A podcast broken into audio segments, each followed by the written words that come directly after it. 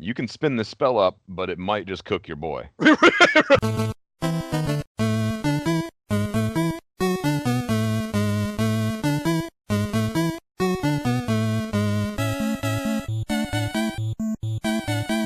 This is the Imperial Scrolls of Honor podcast. I am Josh Folan, And I'm Jay Baxtron. And I'm Jeff Burns. and we're going to be bullshitting about the formative years of console gaming as we revisit the periodicals that covered it again.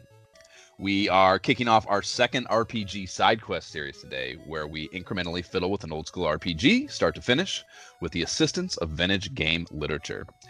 FCI's Ultima Exodus on the NES is our quest for this particular go round, and this is the very first stop on what I'm guessing could be a very long, long road. Mm, I don't know about all that. I think so. The accompanying game mag for us on this embarking is the official Nintendo and FCI published hint book for the game, a 68 page standalone booklet, and the link to a PDF of that will be in the show notes, along with the same for the pack in instruction manual, although I would probably say it would be redundant to read both. the uh, emulation disclosure, so you know the tools with which we are navigating our quest to restore or- order to Sosaria. Jay, how do you intend on playing this baby? I will be playing this on my Macintosh computer with OpenEMU software using the standard NES controller with a USB adapter. Jab. Wow. Um, maybe that's how you've always played, and I just never paid attention until now. Um, uh, what uh, Nestopia uh, with the the USB Nintendo controller, pretty standard. Word. And I will be playing on OG NES hardware, complete with NES Advantage. Oh god. Yeah, yeah. I will be taking the 30 plus year old lithium battery backup leap of faith yet again. Oh, is this Ted's copy? Oh, This is Ted's copy, yeah. I- no yeah, shit. for sure. I mean, it's. I the- wonder if uh, you know, I, I know how to uh, I, I can do some pretty good solder work now that I've been in school since I got fired, and I wonder if I could actually like get into the cartridge and replace that lithium that ba- battery. For sure. You, I mean, you probably don't even need any soldering. I imagine it's, it's, Huh. it's, it's. I doubt it's fucking locked in there. It's probably you know a screw or something. I don't know, man. Kids are throwing them around and shit. yeah, yeah. You don't hear a lot about lithium batteries coming loose, I suppose. So yeah, maybe they. I don't know. I, I But you do hear a lot about, oh shit, my games won't save, and like sometimes it deletes. I don't hear a lot about that. Actually, we've had long conversations about that. I don't hear about that very often. I mean, I heard about it when I was a kid. Games fucking getting deleted. I don't remember that being a What? I can remember several times, like, oh, putting in Dragon Warrior or Final Fantasy, and the fucking party is wiped. I don't remember that ever happened. Yes, If That's your little brother fucking up the thing. It's not the goddamn partner. Oh, my God. yeah, all you all you need is one of those. Actually, you have to buy a special. Like, there's a Nintendo uh, Tinkerer screwdriver set you got to buy to get their specific little screws off. Uh, But uh, yeah, it's t- totally doable to to change that shit out. You could start. well, little- when your fucking party gets wiped, you know, you, you, you apparently know how to fix it, so go for it. you can start a little cottage industry. I'll put, I'll put it on Etsy. Word. Please rate and review the pod if you enjoy our shit. It helps, and I don't know if we'll ever conquer evil without your glowing internet praise. true story.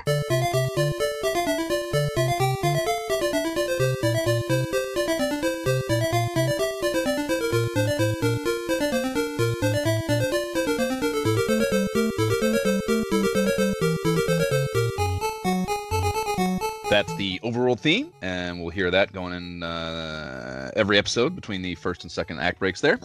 And this brings us to the cover of our hint book, and it is a retooling of the key art for the game box and manual with a party of adventurers fleeing from a couple heinous creatures chasing them and an ominous castle up on a hill in the background. And the baddies are a gargoyle, particularly, I think, and a less identifiable identifiable reptilian creature of some kind with three eyes, standing upright and brandishing a bunch of claws and fangs. The fuck do you guys think that thing is?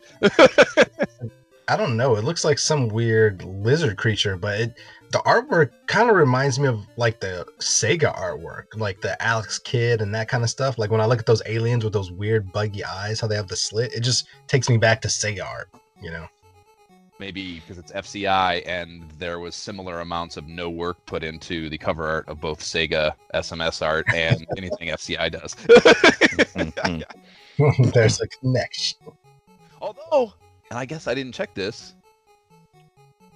You know, the FCI, I I don't they're not the original developer of Ultima. I don't think they just did the port here, and I think that I wonder if if the PC iteration of the game had the same box art. Yeah, I can't believe I didn't check that, but Hmm.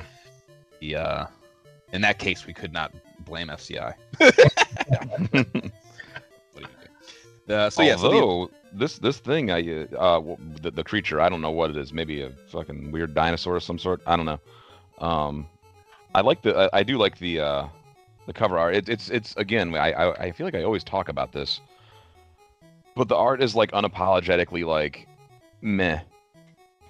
You know, like I, I, feel like most most like uh, creative endeavors these days would just like they- would go all out and like get some dope ass artwork and like that monster on the left is v- even the gargoyle that's like a that's not the best rendition of a gargoyle i've ever seen and that monster on the left is like it was like they just like drew an outline of a creature and then they were like all right now put as much weird shit on it as you can Right, right, right. Yeah. It's which almost like you don't Hair, with like scales and a tail, and then yeah They- a spiky tail and like scales all over and like how can we make it more weird i don't know give it an an, an actual Longer human claws. eye for a nose oh, I didn't even notice that. Whoa! come on how'd you not notice like right there I just thought it was a nose. Like, oh wow. Yeah, right. It- It's very different from the other eyes. It's weird. Well, on on the note of of being kind of fucking cookie cutter, the adventurers appear to be three humans, a male wizard, a male fighter, and a female cleric going from right to left. And lastly, what I was guessing is maybe like a halfling thief type, you know? Yeah. And maybe you could try to call the wizard or cleric and elfling. You can't see their ears to tell if they're pointy, which is kind of like the stock identifier of that fantasy race, along That's with pretty maybe racist of you, but whatever. well, that and then a slender, angular facial structure tends to be the identifying characteristics of elves in Right. this kind of fantasy setting. Uh, if not, though, if those are not elves, I I think one could take serious issue with the underrepresentation here of of, of what you know the the option set available to you in this, and that's kind of one of the things about you know we'll get to that, but like the game has an incredibly wide array of you know, races is only five, but the occupations available to you, basically, like the character customization is pretty fucking, you know, uh, not all over the place. It's like a, a to its credit, it's it's varied. So like the idea that they would use, I mean, I guess you have to make the artwork identifiable, you know, like trying to put like what's one of the more obscure occupations, like a fucking illusionist or, or you know, right. or- Like, how would you Yeah. represent that? right you know to to make and, and- and that's kind of uh, all this these games these early rpgs are all kind of like stretches to get people to buy into them so i guess maybe that's a, a reason to try to keep it as grounded and as identifiable as possible but Yeah, that that's that's an excuse that racists use to make covers of hint books uh, humanocentric. Yeah, right, right. So it's got the proprietary title treatment up top, and it says hint book down below the art, and that is flanked by the Nintendo of America and FCI logos. And FCI worked in their tagline here, which I dig a great deal, not just kid stuff. Even though I think most of their games are uh, pretty shitty and, and kiddie. I guess the Ultima certainly not one of them, but generally speaking, it's funny to me that that is their slogan.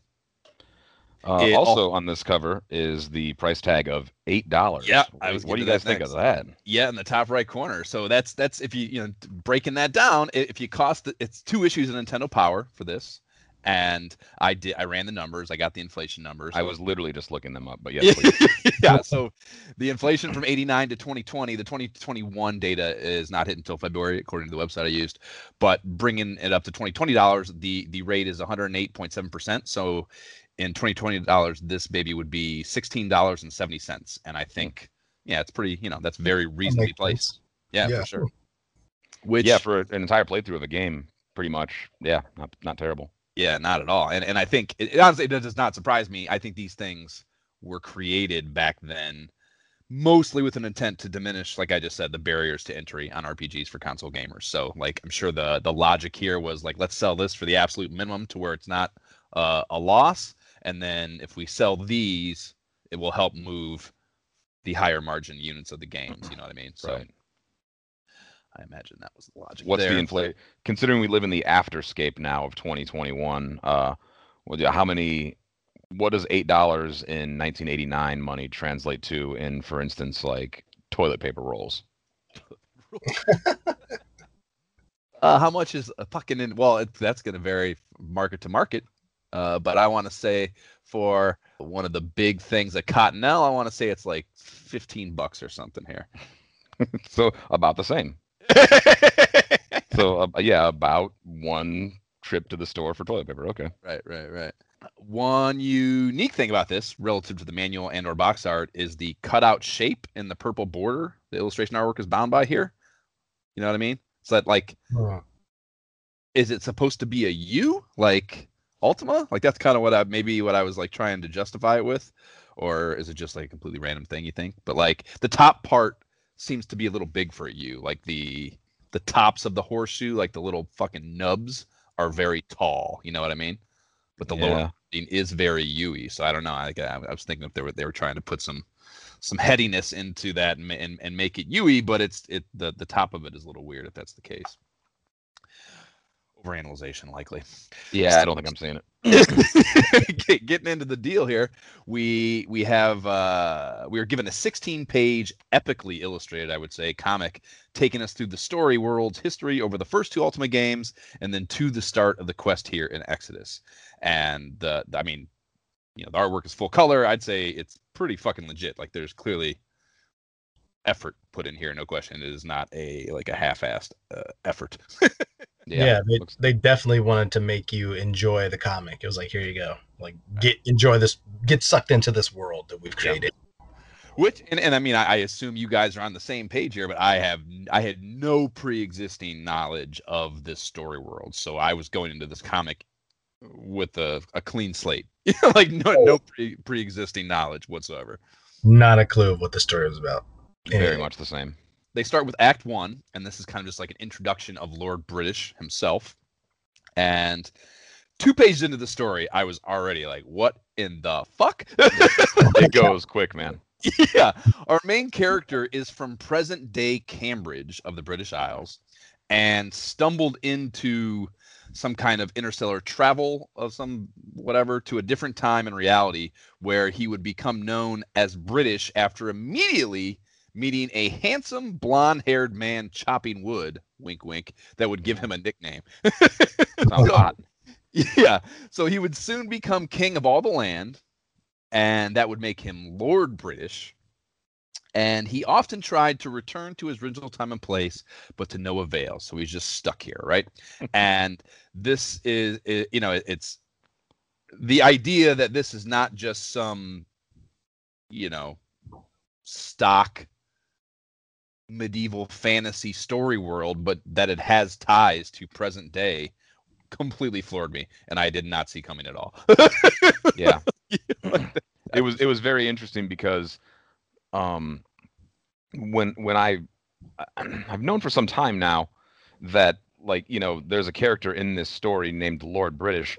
I, I always thought that it was like I always thought his name was one of those things that was just like any other experience we've had in RPGs, right? It's just this corny placeholding name. right, you, you- you, you almost like wrote it down like what's the guy's name going to be lord i don't know british sure and then you write the rest of the story and you're like should we change the name you're like ah fuck it who cares nobody's going to play this anyways yeah. so I, yeah. I was actually glad to see that they developed his um his name a little bit um it actually does make some sense Right. it's not as corny as it sounds for sure you know yeah it's like yeah it, it kind of it has it inherently even without even knowing or uh, having read the backstory like it has kind of this like comedic right. thing to it. Like it sounds it's funny to me you know not funny funny but kind of funny. You know like it's it's it's it's it sounds like it's aimed at being comical. So like i've you know i've heard that name a million times just you know in the game verse about this story world. And like yeah i i, I don't know man. Like i just it was just I, so unexpected uh, the, i really thought that part of it was like people it is 1989 so like rpgs are barely a thing but like i don't know if if if, if the normal person i should say if a normal english speaking person thinks of like medieval swords dragons armor you know shit like that they're probably thinking of like english knights and shit. And I, I figured that Lord British was just like a way to try and like associate the two, like um, you know, an easy way for people to associate the two. Like, here's a guy named Lord British. Remember when they were like knights and shit like that back? Right? Yeah. I mean, I just yeah, I just assumed the story was set in fucking medieval England. that was like that was you know like I did not anticipate that it would be you know I don't know its own standalone thing. I assumed it was just set in some sort of slight adaptation of what we understand as medieval England, and that's why Right. that name was there. You know, so yeah, very unexpected. The uh, the second act is is titled Mondain, and this is called the first Dark Age of Lord British's rule. And some smug little prick, Mondain, stole his dad's magical ruby and started fucking up shit all over the place. And that's kind of like what initiated this this era. And I would say the art from Mondain is is really badass. The he looks it look- reminded me of Mumm-Ra from Thundercats. It's interesting that oh, he's Oh, been guess so. trained in extensive military and mystical training. I mean, that's that's a that's a bad man. yeah. Yeah. Yeah, and I, I mean, I think that's kind of the thing, isn't that? Or is that the next one where, like, his dad's like, you know what, you need to just take it back a notch. like, got, I would imagine it's this one. He's he gets up to some funky shit pretty quick. yeah, one, yeah, one of these two though. The dad's like, nah, man, you- you're, you're, you gotta fucking, you're gonna take a sabbatical or some shit. Like, Being a real dick right now, dude. yeah, you're. Uh, I don't think you're ready. No one likes you. yeah. Yeah, so as it happens in these situations, a strange wanderer was prayed for by Lord British and soon just fucking trundles into into his castle. And when this dude shows up, Lord British fucking is just he can just tell uh, it's the one it's the dude and he absolutely nails it as the wanderer would destroy the black ruby and conquer Mondain, restoring peace. And then that would bring us into Act 3, Minax, and this is the second Dark Age, and it is spearhead, spearheaded by Mondain's disciple Minax, and she was present during that first problem era, and hmm. the, and it, she was she is described as young and beautiful, and to have not seemed like, or rather that he she seemed too inexperienced to be deemed a threat when her when her when when Mondain was was conquered. So no one did anything about her, and they just let her, you know, do whatever she was doing. They just let her return to whatever the fuck she was doing. So she was super pissed off about the whole thing, though. So she she swore she would seek revenge, and then she rises up to also create a problem for the land. So. Lord British would again post a Craigslist ad seeking a hero and would just nail it on, on his first hiring. as, the hero would go uh, do Josh Allen like great things and, and save Oh, the God. kingdom. Do Josh Unbelievable. Allen like things and fail to save the kingdom right at the end? Uh, maybe. Uh, I would say it's more, it was more schematic and coaching decision based though Mm. than than Josh Allen. The That's true. Lord British has demonstrated throughout the first two acts to not really put in a lot of effort to ending these dark ages that he seems to start. right, right, yeah, and then you end up. He's like, I don't know, fucking somebody please wander in and solve this. Oh wow, that actually happened. Right, yeah, you know, when the shit hits the fan, you totally turtle, and you, you know, you're just not ready for it. Maybe you're the other king that you used to work for. You have a little bit of a complex about, and you're not real sure how to approach scheming up defensive plans or offensive plans for that matter. You know, so that, yeah, there's just a lot of stuff there that can happen. I think. Yeah, you need to see a therapist. the yeah and then bringing us into this one like basically the the third dark age is called the curse of Mondain and minax so it's like i guess you know i don't know it, they don't really clearly define what you're up against here you know they leave it ambiguous and as part of the discovery you know but there are these illusions that these two have somehow returned and are back and have created the the new problems and so so lord british has maintained power in Sosaria through the three dark ages and it, you know, I was thinking like, like you know, he's clearly fuck. Yeah, like we just kind of said he's clearly fucking something up here. Like when you have a person in charge and like shit goes horribly wrong twice, it's like okay, like that first time, Yeah. like you know, whatever shit happens, you know, and they fixed it, and then as a it's as like a a, a a function of that first problem that is not properly squashed, a second massive problem arises, and like yes, it gets fixed, but But like, I really was- wish you hadn't done that right. I wish you'd I wish you'd have been a little more thorough the first time. And then the third thing crops up, and I think you just got to start firing people. yeah, th- at that point, we need to start having talks. yeah, right. Yeah, clearly, clearly, uh, there's a, a trend has been established here. So, I, well, I mean, like, would would it have killed you to just like kill Minax? right. Yeah. You know, gotta- like she was uh, seemingly like an unpowerful. You know, I don't want to call her a girl necessarily, but like, you know, Apprentice. Apprentice like yeah so like low level inexperienced like it would not have cost you a lot to just kill her too and you didn't do you Right. think that was wise or at least keep a at least keep a, a closer eye. If, if you know if you want to if you want to be a humanistic ruler, that's fine. I can get on board with having that agenda. just But- dump her in the dungeon Yeah, you got it. You can't just like ah fucking don't worry about it. Just go fuck do whatever you want to do. like hey You're- where you're- minax ah so fucking somewhere around here yeah, yeah.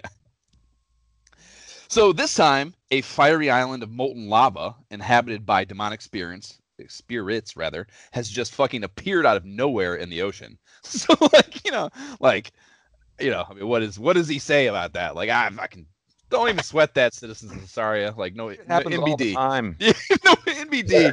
Like, don't like you know. I know those two really horrible things happened, and like you might think that has something to do with my rule, but this is this has nothing to do with that. Don't even, don't even. well, you know also on that uh, on that subject like the guy has tried to go back you know to present time a few times already so like he's kind of checked out. He's a little he's- bit emotionally checked out. exactly. He's probably not putting a whole lot of effort into this. He's probably just like sitting in his room playing with his pendant, trying to get home because he misses his fucking friends. And now he's got to rule a kingdom. Yeah, this sounds shitty. I don't know. I'd probably ignore it too. It's like some wayward stranger will come save us again. I'm sure. of it. He keeps- yeah, he, he's actually trying. He's trying to get fired. And every time a fucking crisis pops up, he's like, I don't know, a fucking stranger will solve it. And then it keeps happening. Right, yeah, He's like, get I'm trying to get fired, dude. just can't get, get fired. Yeah. So soon after the initial reports of this island by sailors, a derelict merchant ship was towed into port with the name Exodus written in blood on the deck. Mm. And I'd like to think that's what Stinky Pinky or whatever his name was did to our ship after murdering us and taking all our shit and sea of thieves. Just towed Mm. our fucking ship somewhere and wrote blood bloody shit on it. He fucking might as well have, dude. That was embarrassing. I absolutely love this first panel on page 11 with the demonic spirit yelling, Get them. Like, to me, that means these demonic spirits talk like stock 80s action movie street thugs. Oh, for Like- sure. like, get them. I'm here. I'm here for it. Yeah, it's it's kind of also, you know, I like that is one analogy. It's also very and I don't know uh, the Mumm-Ra thing maybe is what I'm thinking, but it's very thunder. It's very like those those late eh, mid to late 80s cartoon action cartoons, you know. It, Yeah. it sounds like 100% like something that fucking Cobra Commander would say or Mumm-Ra or you know someone get them. Right. And if you try to, you try to like uh, superimpose that onto a real person in that position, ever saying that to his lackeys, like never. Yeah, it, it, it, It's so weird and jarring, but like I like it. it'd be much more choice language. Yeah. So further in the story for the game, we are told that while Lord British's efforts to purge the kingdom of Mondain and Minax's evil were successful, there were remote areas where his influence has not reached. So, hoods, if you will. these these hoods have not changed, and monsters still inflict terror on the people in these isolated and marginalized pockets. So it's I don't know. It's it's also yeah. It is. It's kind of it's very much playing into our our funny little running joke here about him like he's just making excuses. You know, he's like, well, you know, I don't have the resources. Like maybe we should raise taxes so I have some more lackeys to send out to these areas where I don't have, you know, total ability to police properly. This isn't my fault. I don't have enough taxes to hire an army. I don't know what you want from me. I gotta. I'm gonna go though. Yeah. So Britannia is one of these hoods where it's described that gruesome moon shines and the foul stench of blood mixes with blood curdling screams to permeate the land. So I don't know, I was kind of thinking like maybe the Bronx, Jay. Like that's kind of makes me think the Bronx. as far as as far as hoods go. And they just beat us over the head now with how fucked this place is for like four pages, underscored with lines like "Blood is shed throughout the kingdom, and the cataclysmic events have brought a foul stench upon the land." And the villages are under siege, and people are begging for help. So they just like super fucked. It's super fucked. It's super fucked. It's super fucked. It's super fucked. You know, Laid waste to everything. right? So And the- of once- course, the next page, Lord British in his classic move. Yeah, yeah, he just And- yeah, he just drops the big money. I think it's like 30 bucks to post a Craigslist ad. So he drops the big bucks and the the it's, it's the the verbiage they use is uh, heroes of the people is what he's looking for. So four cats just show up and that's the party you are making at the beginning of the game. And our story begins.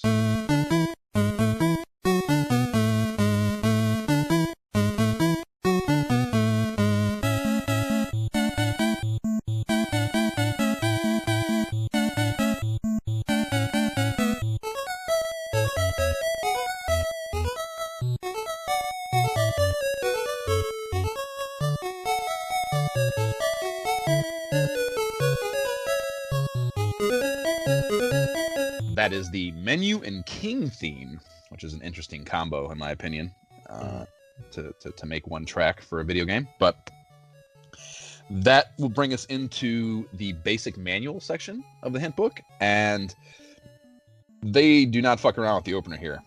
It says Ultima, the object of the game. like so, do tell us, CI. So it, it reads Four adventurers challenging Exodus by order of Lord British. What is Exodus? Is it human? Is it a monster? In order to prevail, the, insur- the adventurers must solve many mysteries and increase their own natural abilities. So it's like like it could not be expressing it in a more basic, like the idea of an RPG. I mean, in a in a more basic uh, paragraph. you know, so uh, again, just just calling to the underlying purpose of these books at the time. I think. Yeah, because when you play an RPG now in 2021, like yeah, that that paragraph is internalized. Like, yeah, there's going to be some people that I play. I got to fight something. Is a human monster? Don't know, but I'm going to have to level up first. Right. That's RPGs. but not a known quantity at the time. They explain the character stats display next, which is good because it is a real jumble fuck, in my opinion. They Right? have, yeah. I mean, Lots there's of numbers and letters, man. I'm like, what is this? uh, get used to that, Jay. The, uh, the- yeah, so there's some there's some basic staples. There's HP, you know, we all know that one. Hit points, food. This is the amount of food the character has, and when it hits zero, they start taking damage. And the idea that there's a survival mode only for this RPG, you know, is, is Yeah. pretty bullshit. You can't turn that the fuck off, having to deal with like you know, so you play Fallout or any of that shit. Now you can play it where like that stuff's on if you really want to. So I, I I hate the idea of even calling it difficult to me is is not really the right terminology. Like it's just like a painstaking pain in the ass thing. You know? what I mean? yeah, Agreed. it's like weapon maintenance in in RPGs. It's like I know what you're going for, but like it never really works out that way and just ends up being annoying. A tedious thing, right? And like you know, we say that as we as we glorify Subnautica on a regular basis, where you do have to eat, drink, and that is like a huge part of the game. Fucking But different, man. That game is so good. Yeah, for some reason it works. Yeah, for some reason it works. Hey, it- Yeah, it Actually, that, works. that, that's that's a good point. That's a good point. I'll, I'll, I'll get mine in. Sorry, Jerry. And, and but the good point is like like I said, it almost always ends up just being this tedious, annoying thing. Whereas in Subnautica, it's actually tight. Right. Actually, and, and to a degree, it's not though, Jerry. I know you you may just started playing. Maybe that's a spoiler for the other podcast, but um, at a certain point, yeah, you kind of do in that game get to a point where like you're good enough. You, you've established your ability to survive. Having no, but no, no, no. Actually, sorry, I take that back. It works. See, it works in certain games, like even playing Grounded on Xbox. Like it's a freaking great game, and at the core of it, you have to be concerned about how much you're eating and drinking. But like somehow, like it works. It's not annoying in that. So it just it depends on how they put it together. Wait, is that game out? It no, it's still back. It's still back in Okay. uh, beta. Yep. Okay, because I'm very interested in that game. Oh yeah, it's. It, I think I haven't been keeping up with it as much because it was like this open beta for a while, and like well over a million people were playing it, and it's like it was great even though it's in beta. Mm. But then they released like this um this extra patch because you know they've been continuing to add things and build it out even while it's been in the stage. But like something happened and they had to close it off for a while to fix things, and so I don't know. I haven't kept kept up with kept up with it since because it's uh. been probably about two months since then. I don't fuck with betas, so I don't care. Yeah, That's good though. there's that too.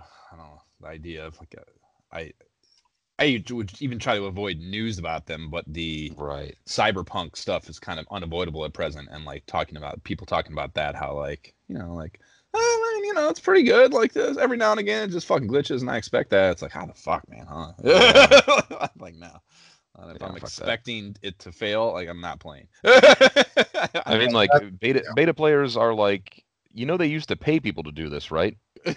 Right. You're devaluing the labor. Stop doing that. so yeah so you have to stay stocked on food by buying this from grocery stores uh, you know imagine that Uh, that's where you would find that but there are actually dedicated grocery stores in this game that you have to shop at and get food and maintain that or you will take damage on a rolling basis until you replenish the food so Oh man. there is also a health indicator, and the options here are good, poison, cold, dead, ashes, and we'll get into these more later into the game. But but clearly, I would say there's more going on than usual. You know, like mm-hmm. most games, you're going to get, you know, a poisoned, maybe a turn to stone, and, and then that's the Final Fantasy set of, Yeah. of statuses. Uh, but you know, like cold, dead, dead, yeah, Ashes, man? yeah, What is ashes. Like, and that's I, if I recall correctly. I don't. I'm not entirely sure, but I think that's part of like y- you can. It basically it's it's it's a risk component of reviving dead players. Like you can fuck up revivals. I Mm. think. Might Yeah, that's the wizardry style. Yeah, I was gonna say. I'm, I, I'm I- assuming it functions on wizardry rules. Like you, you can do more safe and reliable forms of revival back at the castle. But if you're in a pinch out in the field, you can spin the spell up, but it might just cook your boy. right, yeah, yeah.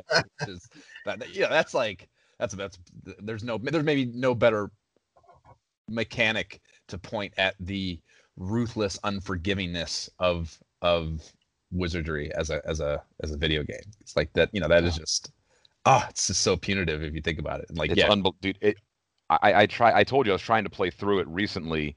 I was gonna play like you know authentic. I was gonna like level up to a certain point, and then I was just gonna play through the game as I believe it was intended to be played. And I could never let go of my training wheels because that game is fucking horrifying.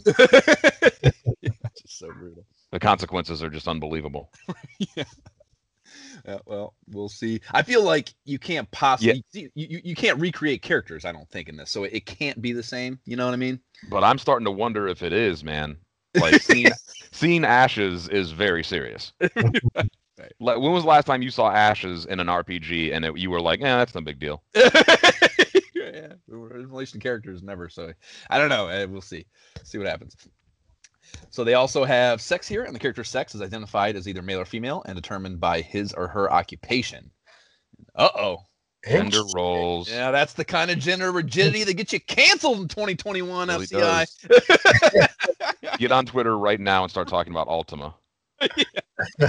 Can you believe? Yeah. Race and occupation will be covered later.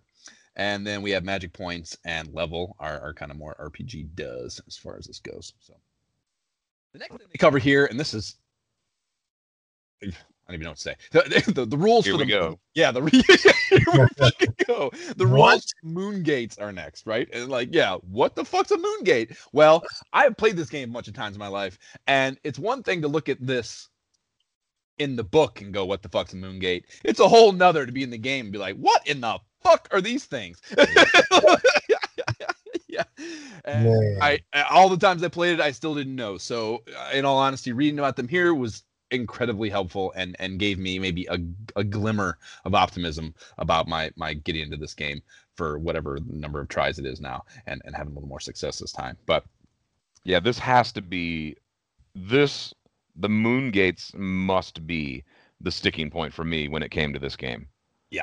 Like I think I could probably go fight enemies well enough. You know, I probably could have gotten better. I was like eight years old when I last tried this game, but I, you know, I eh, certainly at eight years old, there's no fucking way unless you very specifically explained it to me how a moon gate was going to function. This is absolutely the sticking point for younger me.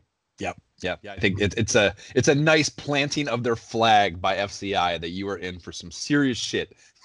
if you're Yeah, not wait. like really ready on the RPG front, this is where you're gonna be like, this is yeah, Wait, this is the what? the chopping block. right. So the Moongate breakdown shares the page with an explanation of the commands menu, and there is a lot of the usual shit here too, but there's surprisingly quite a bit of conversation worthy copy here, I would say. The talk command specifically mentions in its explanation that it is possible to use this command more than once on the same person.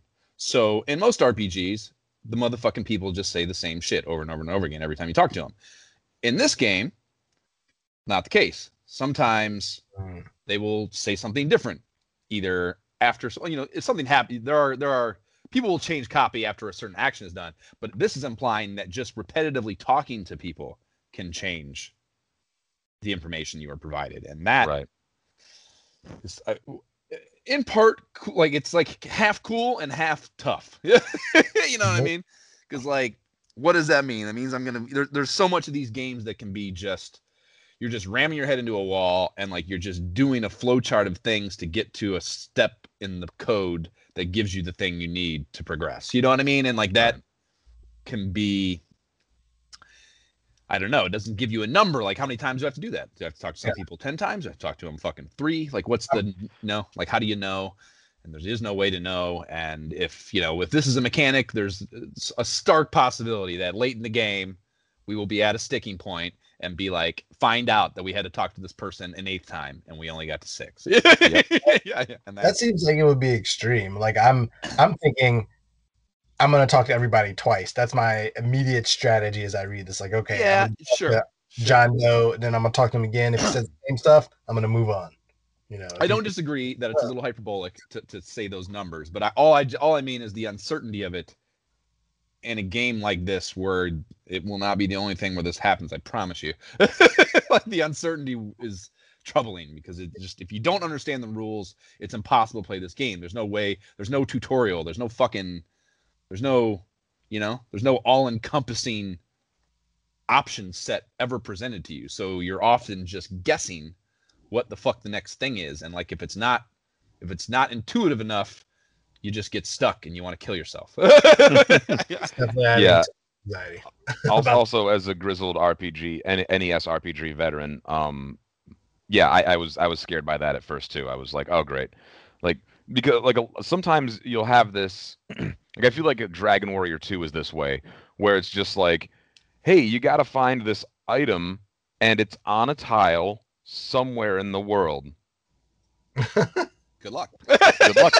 and it's like, oh there's, wow, there's only like there's only like 11,000 of those so if not three times as many as that. So like, good luck. Uh, yes, Josh, I can easily see this being like, what the fuck, man? I've talked to everybody 34 times in the entire world. Like, what do you want from me? And then you look it up on the internet, and it's gonna be like, well, talk to this guy 35 times. right like, Like "Ah!" these games, they they do have. Uh, Like I feel like Dragon Warrior was almost kind of like that with like the hidden staircases in the bottom rights of corners and shit. It's almost like they add like a trick and pretend that it's difficulty, right and it's annoying. Well, you know, it's it's not even. I wouldn't even say it's necessarily calculated in that way. It's just there Mhm. are limitations to the way this story and the way difficulty can, pre- uh, or this game style and the way the difficulty can be presented. You know, it's often. I mean, you know, it's, it's not just RPGs. Like all so many of these games at the eight bit level are just like, you're like, how do we make it harder? Put in some sh- dumb shit. Like you know, Yeah, you kind of have to like game the system a little bit. Right, exactly. You know, and that's it's like yeah, the fucking uh even like Tecmo Bowl even will have shit like that. It's just like you can't stop that route. Like there's nothing you can do. I can go to the spot that I know you're throwing. I can go to the pixel. I know what the pixel is, and I can go mm-hmm. stand on it, but it doesn't matter. Oh, you're good. We'll see how good you are against cheating. right, right, yeah, right, right, yeah, right, right. Yeah. so, how about but- how about the fact that you can like get a horse and mount up in this? Like, Yeah. I'm very interested by that. Yep. I was Like- surprised by that as well. I didn't think you could do that until like much later, later generation games. So I'm, Uh, I'm I'm pretty sure the first time I ever got on a horse in an RPG was in Skyrim. yeah, like Uh, no, no. But well, unless it depends if you call it an RPG. The first horse I think of is the is is is Zelda uh, on 64, Epona. Oh Mm, yeah, I Yeah, forgot about yeah. that one. Yeah, but that's and that is an RPG. yeah, I I think Yeah, it is too, but I think some people would say it's not. There are people out there that would say it's not. I would listen to the argument, but I but I think it's an RPG. Agreed. Agreed. So the fight is a command here, or rather, fight is a command here, and that means combat can be initiated by you, and that is also not exactly the norm. I don't think I would say. You know, you can base you, so you can do this with enemies on the overworld map, like you know, they, they're you can see the enemy. It's not like uh, it's not random encounter based like Dragon Warrior. You can see sprites on the overworld of things you can fight, and then you can avoid them, or they can you know you Or can not. sometimes get cornered and then they can initiate a fight but you can also just walk up to them and hit the button and pick fight and fight them choose to fight them which is probably more how it should be i but it is unique i would say compared to most other options at, at the 8-bit level you know Mhm. and the more important aspect of this is you can fight anything anywhere Anything. yeah, so you can recall. I mean, like if I recall correctly, anyways, you can go into towns and just pick fights with soldiers if you want. And if Correct. you do that, you get skull fucked. because you're not the baddest motherfucker around. In fact, you're not even close. right, and and they just like waves of them. I think keep coming. But the, you know, the that the option that that's available to you in a game like this is just so much more leeway i think than you normally get you know as far as the role play aspect goes. It, it you know like what it made me think of is it it particularly ups the option for the chaotic evil role play. Yeah, hundred percent. Yeah. Uh, I you know the first game that I remember like oh yeah like you just well that's not true. Maybe not the first game. But yeah again like you know Skyrim and games like that you know Fallout Three Fallout New Vegas um that's at least on consoles now. I know the PC gamers that are listening are like pulling their hair out when they hear me say that. But like for a console game to just be like yeah you can fight you could it, it's the classic DM uh response to like hey can i do this thing? And like the the dungeon master will be like you can try. Yeah that's Uh, if you fucking give it a I shot. If you want to fight the whole castle full of for anything you want. Yeah i'll figure it out dude. If you want to fight the entire castle of let me check my notes real quick trained soldiers i mean go for it it might end our night very early. But you can do that. Yeah yeah. And you can do that in ultima which is fucking yeah again like you didn't see that in final fantasy you didn't see that i mean you didn't see anything like that in final fantasy or dragon warrior. So get is for opening treasure chests, but it mentions here it can also be used to steal shit from shops. So again, like way more roleplay freedom that you can just and again, like there are, you know, that's a punitive thing, but there are thieves and like you can I, I think there's like a skill level associated with this, and you can do it and not get caught and benefit from that, but you can also get fragged for that. So like I just you know the the, the role play freedom here is kind of fucking crazy to me, you know. I, i'm excited about this The gold command is for divvying up dough, and it has the tip in here that it is generally safer to have the last character in your party be the one holding the gold. And I'm guessing that's like maybe the traps thing, or just less likely to catch heat in battle, or maybe a combination of the two. But I thought that was probably a one of us by the next episode or during the ne- next episode would be like okay i know exactly why the last Yeah. member should have the gold but that's you know that's again it's just uh, complexity is crazy because you know that's it everything. Dragon warrior 2 i mean obviously it's only one person in dragon warrior 1 but dragon warrior 2 and final fantasy it's all just a pooled situation or Right. uh, system that you your entire party works and with your you know gold's I mean? never at risk. Right. Right. well, so yeah. I guess in dragon warrior it is but yeah in final fantasy it's not. It is. I think if you die in final fantasy it if you if no it's everyone just die- game over. Are you sure that doesn't get halved? I think you're wrong I have, I have a final fantasy tattoo I know, and that's why it's all the more reason I uh, it's shocking to me. But I think there's got to be some punitive aspect of it. But I mean, the idea of like, you know, either either way, that's an extreme case where like everyone is dead. Like in this, it's suggesting that if someone gets fucked up, everyone else survives. Though you lose that person's shit. All right. Right. you know, the idea that like if they get killed in battle, the thing that killed them could just lean over and root through their shit, yeah, their pockets. which is what you do when you kill things so why Right. not exactly. I mean, So. I guess it makes sense if you had like your magician or somebody wearing cloth armor holding the gold standing first and instead of your tank, they could easily get taken out, lose the gold, and you could have all the other members of the party still alive. Sure. Yeah. Technically. Yeah, definitely don't put your magic users up front. I think at least. I mean, that's pretty standard That's- RPG fare, but uh, yeah, I'm pretty sure that'll apply here too. So then we get two pages on participating in the local economy and that uh, AKA shopping, basically. So w- there is also way more commerce diversity in here than a lot of RPGs. Mhm. There, you know, in addition to we we have they have your standard weapon and armor shops, which are standalone. And that's maybe that's a little unique, but they also have what are called guild shops, and it's I'm not sure exactly what they sell, but it says it's usually operated by the Thieves Guild. The Mm. so, I mean, I think they're itemy stores, but we have to see when we get there. And then they already mentioned the the dedicated grocery stores, and there are pubs, which are explained as providing useful information only after purchasing three drinks. And I find that mechanic hysterical. it does say that. What? Yeah, it's so it's such a nice role play touch, though. Like, I don't know, I just. I, I a thousand percent never knew that in any of my previous plays of the game. I would never assume that. Like, just no chance in hell that that would ever occur to me. And the fact that it is specifically three drinks uh, is just very cool. I think very funny. That, that's that's what's interesting about that is I'm not. I'm not sure if I would have found that out without being told it. Right? No, no way. Dude, I told you I played it. You know, however many times I played it, never. uh, no, Yeah, but you also played it when you were like 12. I also played it recently, and I mean, granted, I didn't give it an instruction manual read for those, but mm, I didn't, you know, did not. There's a lot of that. I mean, there's there's another thing here we'll get to in a moment that like, you know, it just seemed like a waste of money. Like I don't, I never even would have thought to do it without being. I also think in this game, like I'm guessing here, but I'm thinking that this game is going to be very stingy on the money front. Because if you have to buy, I'm you have to buy weapons, armor, items, you have to heal yourself somehow, and you have to buy food. I feel like it's going to be more akin to like NES Dragon Warrior, where it's like you go out and level up and like spend time, you know, fighting enemies and leveling up and doing your thing and by the time you're done healing and getting all that shit done, you might have only gained like seven or eight gold for that Right, right. entire uh, adventure. So I, I think this game's gonna be like that. Yeah, I, Hence I, the need for casinos. yeah. well, there's there's yeah, there's those. It, it's it's funny to me that there it's the only game available in the casinos is rock paper scissors, which is an interesting choice to me for gambling. That's but again, like fucking RPGs at this level, uh, I mean, the idea, like Fallout New Vegas, like literally one of the big appeals is like, dude, you can go to Vegas and gamble. That game got released in like 2009. Right. Yeah, no, it's cool, and and, and the fact that it is like an actual game of chance, you know.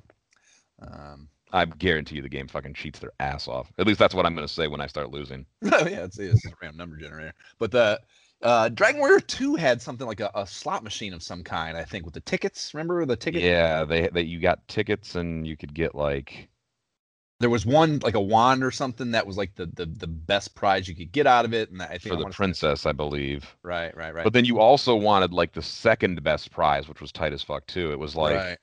some really, I think it was really a golden ticket. item. I think it was like an, an unlimited ticket. You could get a ticket that allowed you to gamble as many times as you wanted. I think was one of the things. Yeah, that sounds familiar, which is crazy. I actually remember trying to get that. I was trying to get one of those things on a weekend that I got sent to my dad's house. And I took the game with me. I was like, I'm gonna impress Josh and I'm gonna get the golden ticket. I don't know if I I probably Oh, deleted man. the game. I can't wait to think to say this. We've talked about Dragon Warrior 2 a few times, and I can't wait. So, I don't think I've talked to you about this. Well, I did in, the, in, the, in, our, in our group thread, I think. But the in Dragon Quest 11, they have the where you go back in time and play the, basically moments from the earlier games in in towns. Did I, I, did I tell you about this, Jeb, or no?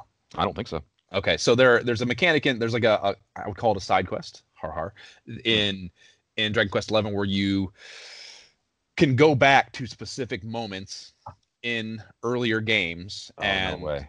All yeah all the ones I've seen so far have been towns. Like the very first one was the Grave of Garinham, and you go back to the town of Garinham, and you have to go into that big building and like everyone eh, like every, everyone was gone or, or there's some sort of like something is like way off in each one of these situations that was not in the original game at the time and you have to go there and you have to fix something to get it back to restore it back to how it was in that actual game at that actual time so Right. in Garinham, I go to Garinham for the first one, and like everyone's fucking gone in the town.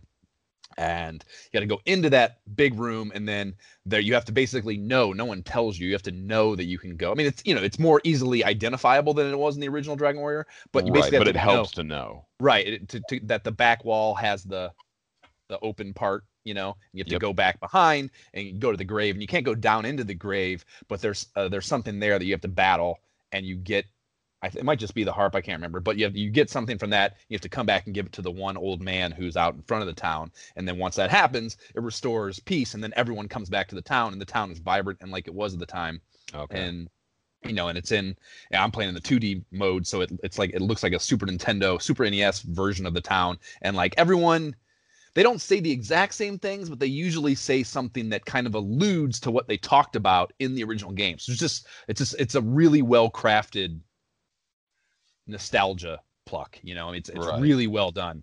And i did one last night and it was for dragon warrior 2 and you went back to Moonbrooke and everyone in town except for the princess Mm. is a dog.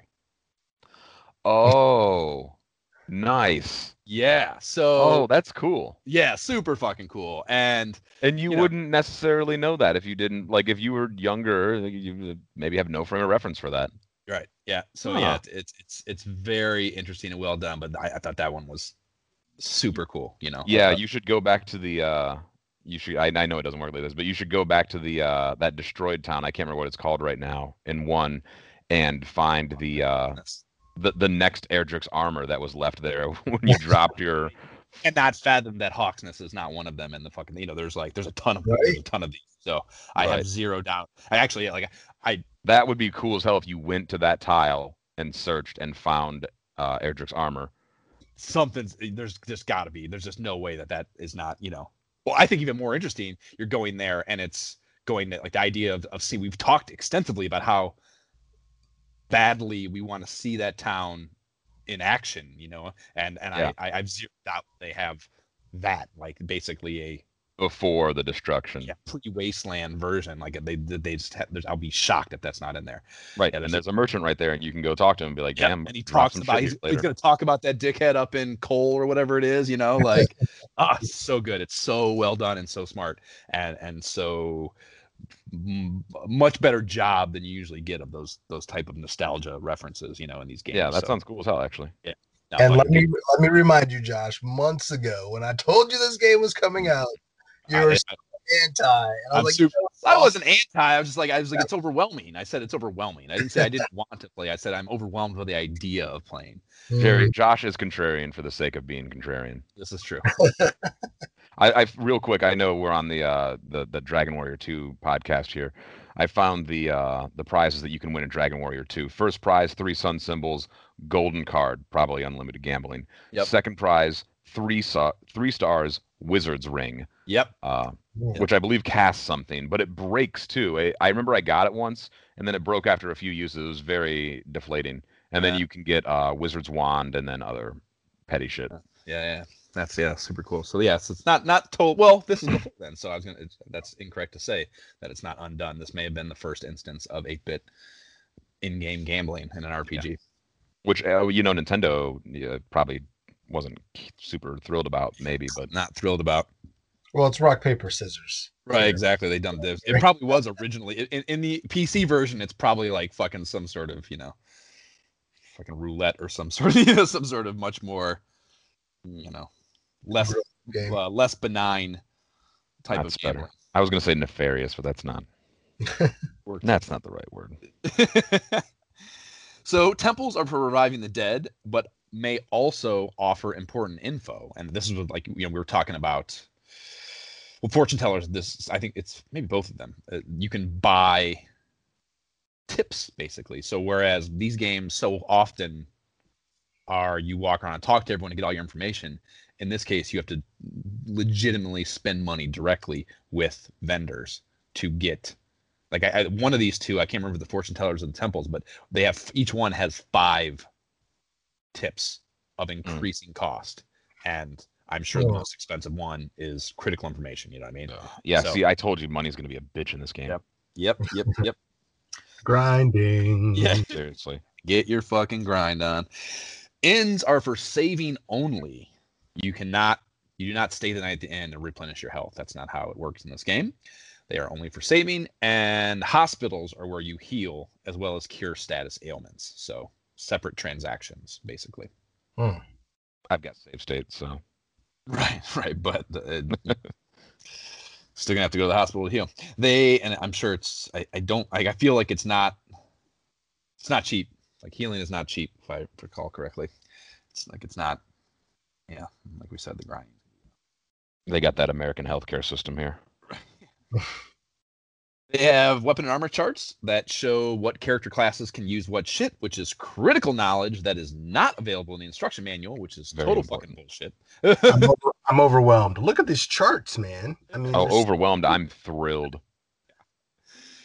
critical, critical information, and yeah, I mean, not knowing, you know, like you thought you were going to be a cleric wielding a, a bow. Wrong thing Right. again. You know, I Yep. never would have thought that though. I would have thought that I could Well, be. clerics can't have any point at anything. Cler- that's the whole thing with clerics. They have to have blunt objects. Right. That, for that's us to be why just you and I wouldn't have thought that. But you and I would have thought that a thief could use a bow, and you can't. What kind of bullshit is that? Right. But the But barbarian also- can? This is insane. like why does a wizard get a dagger or a mystic sword? Like a, a mystic sword, cool, but like nothing else. Literally, I Literally, think the mystic sword is like an outlier. I Right. think that's like the uh the Mars. How do you even say that word in Final Fantasy? The Masamune. Uh, I don't remember the spelling enough to fucking give you, but Well, y- it's a sword that you can put, you can give to anybody, and you just give it to your white mage so that your fighter can use Excalibur. So that's what that strikes me as. But like, there are other inconsistencies in this chart that do not vibe with the traditional traditional RPG uh, equipment expectations, right? Yeah. For sure. I would say generally speaking, the wizards are usually dagger only situation. That's the whole thing. They are like Uh, it, it's it's all it's very, very customary that, that they are borderline useless in the beginning and later on become fucking powerhouses. You know. Well, well, yeah, powerhouses, yeah, but I mean, give me a staff or a wand or something. You know what I mean? If you're going to give me a weapon. Yeah, they really don't have anything. Wow, only dagger. Well, get your fucking spell on sooner. Get fucking Yes, to sir. work. Get to fucking work. Next two pages are devoted to explaining the races and occupations available for creating your party. And I would say this is pretty legit. I mean, it encroaches again on wizardry tier hmm. complexity. There there are only four skill attributes: strength, dexterity, intelligence, wisdom, as opposed to the more classical six, constitution and charisma being the omissions, you know. But these inform five races and like I said, 11 occupations, you know, which is you know that create f- five times 55 different options basically which is a lot of fucking options for an 8-bit rpg i think you know Yeah, and, for sure. like how you want to you know clearly every different comment with 55 options and four slots your actual party options become i mean is that just four times 55 i, I feel like it would be more than that i don't know but probably not no four times 55 so which I don't know how that. Th- there is like a way to do that kind of math, but I don't know yeah, I mean, I think it's I think that's the exponential jump there to 220. But anyways, a lot of fucking options as far as party makeups go. And the five races are humans, elves, dwarves, bobbits, and fuzzies. The first three are very common in medieval fantasy and adhere to their common stereotypes in here as far as their their makeup goes, attribute wise. But yeah, you don't roll. I guess that's worth saying too. You don't roll for attributes. Yeah, you Each- assign them, right? Right. Well, each no, each race. Do you assign them, or I thought each race? I don't think you start off with like 99 strength as a dwarf. I don't think it works like that. Okay. Well, that's interesting. I Really? didn't, I didn't think oh. that. So either way, there there's a your your your base whatever starts with what your race is, and then maybe you add to it, maybe you don't. But either way, each race has its own preset underlying attribute makeup, and of the the other two options that are kind of I think less familiar, at least to me, uh, there's bobbits, and I would say they have a hobbit halfling look to them, but are most adept as spellcasters, whereas the the hobbit halflings are usually more thief rogue minded races in my experience i would say. Mhm. so that's a little weird. And then fuzzies are incredibly weak on the strength front but are maxed in dexterity and intelligence with very high wisdom also. So i don't know the intel you know the intelligence and wisdom kind of take away from this, but those seem by being having the dexterity are probably the most geared towards your thief rogue types, you know. But I think it's a little odd that they have the higher spellcasting propensity too, you know. So Yeah, and that's why I'm thinking those would be ideal for my wizard. You know. yeah, with extra dexterity too, which should inform. Or wait, no, I think we're gonna get to it. Dexterity, yeah, dexterity does not inform defense or armor. At least It does. It, it informs the ability to actually hit the enemy and successfully disarm traps. Correct. Correct. Which is odd. Dexterity is usually a defensive based mechanic. It, might also uh, uh, apply to like a trap disarming, like a thief type skill like that. But right. the fact that it doesn't do anything for defensive purposes is definitely unique and very odd. To me. I wonder if it does, and it just doesn't say it. Like I mean, like we've talked about, you know, at length. These instruction booklets and hint books, as you said, you you found a a, a dragon warrior oh my god. book that like is better than the other one, and it's like they do either like leave information out or just literally forget to put it in there. So it, it could do defensive stuff, but uh, I guess we shall see. And there are no. I mean, you know, they explain the four attributes. They don't. There's no mention of. It's not like strength does it either. You know what I mean? There's nothing in informed defensive. So right, and something has to. If it's just armor, I mean that you know I would believe it if you told me, but right. that it's for as complex as this game is making itself out to be and the um and the abilities of some other RPGs of its peer RPGs to do multiple things with uh with different attributes it would seem strange to just leave dexterity out of the defensive equation Agreed. So the 11 occupations with varying weapon and, and armor equip caps, as well as either it lists it as either none, half, or full use of the two spellcasting trees. And this is maybe the most important page in the book very well could be, yes. very important Yep. And there are a lot of common ones in here fighters, clerics, wizards, thieves, paladins. I would say those are pretty standard. But there are also a lot of less so options. The barbarians are a bit unique illusionists, druids, larks, rangers, alchemists. Uh, a dedicated alchemist to me is just like crazy specificity that, like, I just can't believe uh, has enough in game um specialization to warrant you know uh, I feel that I feel like what you're maybe trying to say is like I know what you guys are going for in this alchemist character, but do you have enough um like action options to exactly. actually make it work? Right exactly exactly It also reminds me of the uh, chemist in Final Fantasy Tactics, which you would think is not a very important character, but try playing that game without one. And also, if you haven't played that game, you should just regular try playing that game. It's one of the best RPGs I've ever played. yeah i know i tried it way back when but i haven't played it in forever Try again. I, I keep hearing about it so we'll get we'll get there 11 years from now in the timeline a page on character and party creation comes next, and this is where it specifically explains the four attributes. And we have strength, which is melee damage that you inflict. Dexterity is your ability to hit an enemy, and then trap disarming. And then intelligence is used for the magic power spell tree effectiveness, and wisdom is used for the willpower spells. They then offer three party makeup suggestions, kind of like their pro forma ideas of, of what you could go with. And the first is standard. This is a fighter, a cleric, a thief, and a wizard. I would definitely call that standard. Mhm. I mean, that's that's actually that's what's on the cover. I did- didn't even think about it, but that's exactly what's on Yeah, the cover. Actually, it is. so all the more standard. And they have magical emphasis, which is two wizards and two clerics, and that sound that sounds like a four four black mage party. That sounds tough. Yeah, sounds like a tough startup cost or startup Early. trajectory. Hey, you probably Oh, yeah, they, they even mentioned that there. Yeah, duh. Yeah. And then there's combat emphasis, and that's a fighter, a paladin, a druid, and a wizard.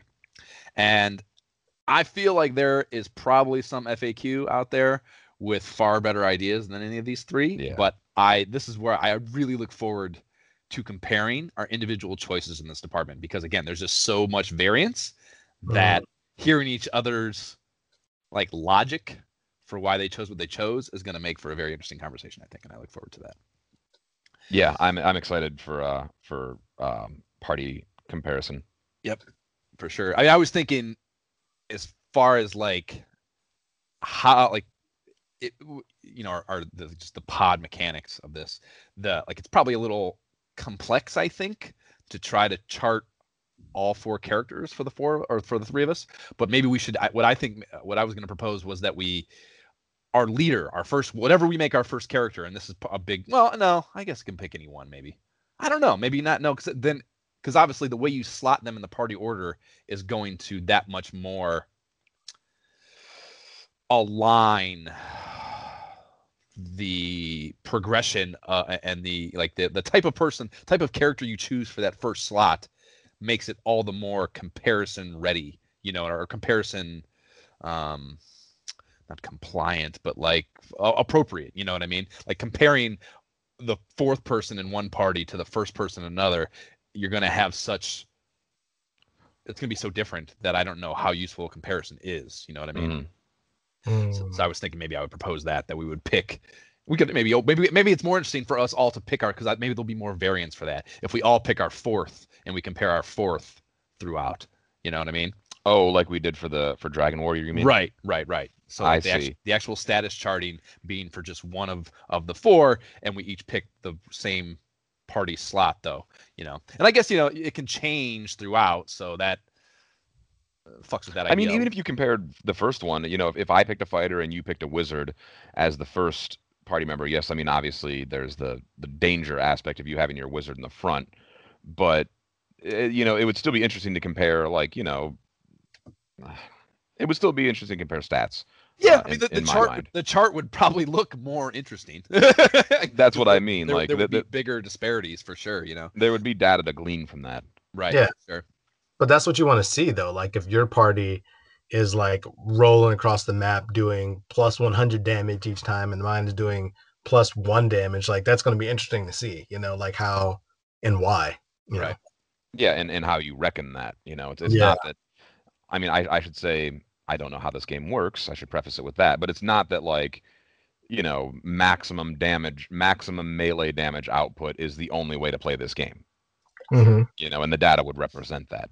Um, I will caution you all to not get too excited because I can't stop thinking about that Ashes um, character condition. So our characters might not make it through you- this. you could, yeah, you could just have, yeah, just one of them just drop out. You know, Just bottoms out. Yeah. right?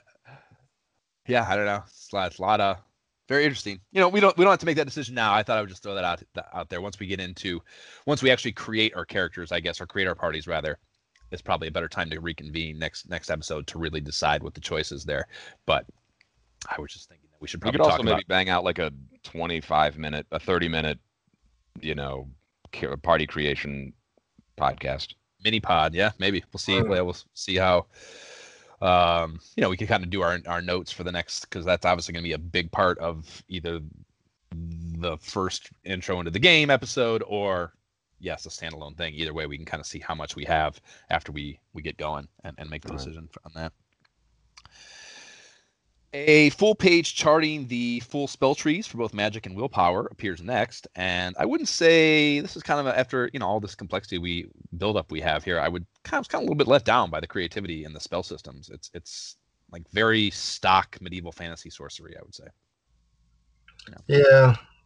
Yeah. fire, you know, like it's just A little stronger fireball. A Right. little light spell. Like, all right.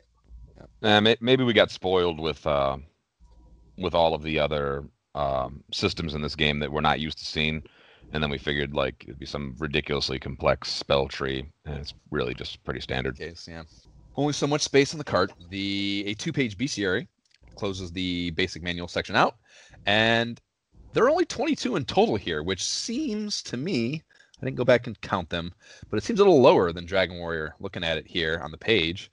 And I don't know, it's possible that that's not all the enemies you face, but if it is, it seemed again a little bit under complex.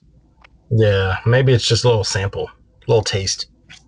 Could be. Although I mean, early on, and you know, I mean, you only get a few enemies, you slimes and fucking s- what slimes and and drakies, and then you go a little bit north, you get ghosts finally. But like, it's pretty limited, I guess, in the beginning too. But I was gonna say, like, the beginning of this game, when you first, it's all skeletons when you're walk skeletons and goblins. I think when you're walking around outside, so. It's, it definitely does not feel in the beginning of the game like you're going to get a bunch of variants because it is very, very limited there in the beginning. I, I, I'm I'm seeing these experience rewards, and man, I think we're in for it. I really think we're in for it. yeah. I would not argue with you. My expectation. I mean, fucking Man of War. It looks very serious. Twenty experience. Yeah. Ugh. All right. But I, I, you know, and that's actually something that didn't occur to me that isn't in here. There are no experience charts. Yeah, I would love to see that, but I'm not going to look at. I don't know. Did I mention this earlier in the podcast? If I didn't, I'm going to mention it for a second time. Uh, I'm going to try and play this game without, without consulting the internet really at all. Oh yeah, definitely. I mean, that, that that's what we're supposed to be doing. We're only that really supposed to have okay. this. Yeah, we're only That's a good. to I have guess I played Dragon Warrior where like I didn't need to consult because I my brain is the internet for that game. But Right. Yeah, we should only be using this game mag. That's the idea. That Right. The game Yep. mag, and I mean, I guess if we want to go back to 1989 or before Nintendo Powers, you're welcome to. You know, uh, I'm gonna I'm calling a game counselor. I fucking find one of the ones that like have created a little bit of a public persona and just tweet them things. No, I'm gonna, I'm gonna actually call them on a one nine hundred number and be like, hey, can you give me the experience charts for all these characters and do it fast? It's a one nine hundred number. or send in a letter to Nintendo asking for in return. Yeah, six to eight weeks later, I'll get. yeah. So yeah, so so as far as this bestiary goes, there there's I would say there are charming little illustrations for the enemies, and I, I do like those. And there's a, a smattering of useful statistics and such for each that breaks them. It breaks the enemies up into categories, which I thought was kind of interesting. There's like giants, humans, devils, dragons, insects, insects, etc. And there is an A through E general difficulty system that it has that they've created for, for the enemies, with E being the lamest enemies, like the skeletons and the goblins in the beginning are E's, and you know obviously the more difficult things are A's. And they had they list any special abilities they might have, be it flame, poisonous, or there's one capable of theft. This, again, just like a, it's like highly specific and very appropriate for the character, but like, you know, I don't know, it's it's it, it's so, I don't know, just again calls to the level of depth they tried to put into this game. You know, Mhm. like creating char- like uh, enemy class unique actions that otherwise are not present anywhere else in the game is a very it's a level of detail that you're just not getting. You know, from fantasy or dragon warrior or any of those. Yeah, they they almost they almost did this in in Dragon Warrior, but they they just kept it to like basically the classifications. You know, we we drew the outlines of ten different sprites, and then we gave each of those. You know, th- we just colored them differently, and then exactly. Yeah. and like yes, I know that dragons have like fire, but like you know, come on. Right. But yeah, this this is a little more involved. Yeah. Yep, and then it lists HP and MP for each. Although for MP, the only entries are none or all. All. Kinda, Just uh, infinite spell casting. yeah, which it's probably what it is actually. And I honestly, didn't I know make that that's what it is but, but that's that's not the right. You don't need a you don't need a box for that. They either can cast spells or they can't. It shouldn't like suggest that it's an amount. or it could just be spells, yes or no. Right. Hmm. and they, as you mentioned, they list the XP awarded for each two, the paltry amounts in most cases. Negligent. And my yeah, my biggest takeaway from this entire section of the booklet here is that you do not really need the instruction manual as well. They cover all the bases in this baby for the most part.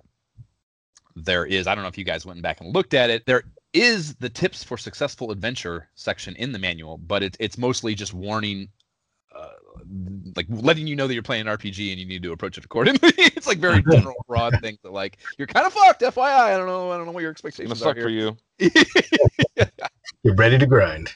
Yeah, yeah. So Uh, I I've not looked at the manual, but I'm going to because I think I'm gonna. If I'm not using the internet, I'm gonna need all the help I can get for this game. Exactly, yeah, it's, it's worth. It's definitely worth. Yeah, just to take a look at because they're that's kind of generally about this. We're, you know, we're about to get into kind of the, the the the real meat of this book, but it's not. It doesn't like you know, I, the, the the verbiage I used when we were talking offline was like connective tissue. It's it's very like individual units of information that are very specific to very specific parts of the game. Like there are no like broad like you should maybe approach the game with this these kind of overarching ideas that are maybe more applicable for that tips for a successful adventure section that would be in a manual. You know what I mean? So Right.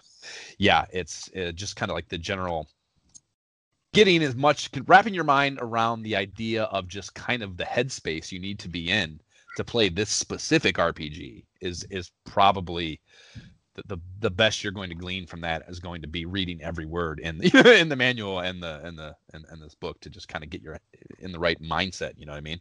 To, Yeah. to solve the problems that it's going to pose for you. It's also worth saying that they tease the hint book on the last page of the manual, so they in, both knew this was coming and intended for it to be a companion piece. You know, there was they uh, that almost suggests to me that they expect that you can't play this game without this book. yeah.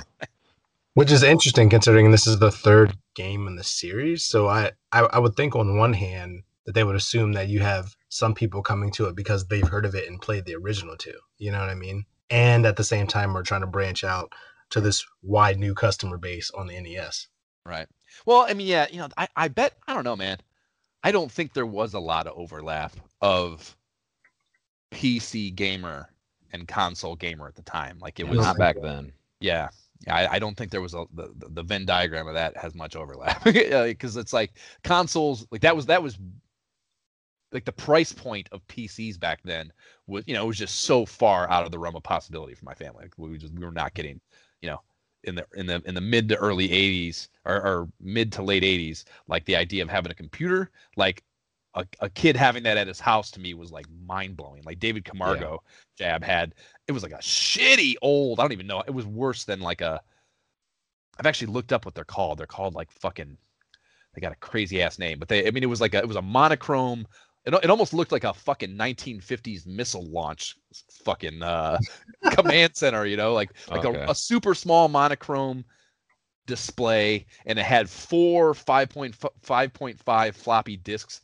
things around it. I don't believe it had a hard drive of any kind and it you Oh. know shitty old keyboard. It was like and then with the monochrome was like that orange monochrome too, which is even weirder than the green monochrome, you know. Yeah. Like super weird ass computer and like even that to me was fascinating, man. Like I would you know we would go in there into his mom's office and just like uh, mom or whoever whoever's office it was and like just fucking turn it on and like put discs in and like See what happens. yeah like no idea how to make it actually function how it was probably intended. And I remember Probably there was the- deleting all our fucking work and shit. yeah, who the hell knows, you know? But like You just yeah, our Oregon Trail game, is what you did. right. Oh, well, yeah, man. see, that's the thing. That or or at school, obviously, you had the options at school for Right. the the uh, the were they the were they Compaqs were the one? There was like a I think so. With the with like the rainbow yeah Compaq yeah, uh, icon. Yeah, I think Like- so. and and then obviously Apple twos, yeah. I mean, yeah, ba- back in that day, you basically had to like go to like you had to go to someone's house who had a computer, and that someone had to be basically rich, right. yep. like upper middle class at the least. So like, yeah, I feel like like uh like Ted's one of Ted's friends would have had a computer. Not this early. but see, I mean, eighty. Yeah. Yes. I mean, I If got that. One of Ted's friends played the the other the first two Ultima games on his personal computer at home back in 1981. I'd believe. sure. I bet Tony. I bet Tony. Tony is who I was thinking. Yeah. Yep. Yeah. Tony. Yeah. He was uh, uh, an early and early early mover gamer and and very into it for sure. Uh, I, have to, I actually have to ask him when his first what his first. Tony's computer was. probably why we play RPGs, isn't he? he's it's definitely i mean he, he got me into genesis and he definitely got me into pc gaming for sure he was the catalyst in that group that got like he was the one that, that i'm sure made ted, ted aware of wolfenstein and why i was playing wolfenstein at uh, at Ted's house on that PS that IBM PS2 he had and that I eventually got. And yeah, Tony was the one that that got us into fucking Doom and I was death matching with and Heretic and Hexen and all that shit. All that stuff was with Tony mostly or very early on. So I would bet he had some sort of early early computer maybe that would fit into this era but Mm. generally speaking you know he was someone who too i, th- I think he had uh his, his mother might have passed and he i think he i think he had a little bit of dough from something that Ah. would have given him play money in what would have been you know his mid 20 early to mid 20s or something And That- you're definitely getting a dope ass computer then. exactly you know if you're if you're into games for sure and he was he was definitely that Yeah. so but yeah generally speaking i wouldn't say many people many kids that we would envision playing on nes at this time would have had access to a computer that could run fucking ultima Right.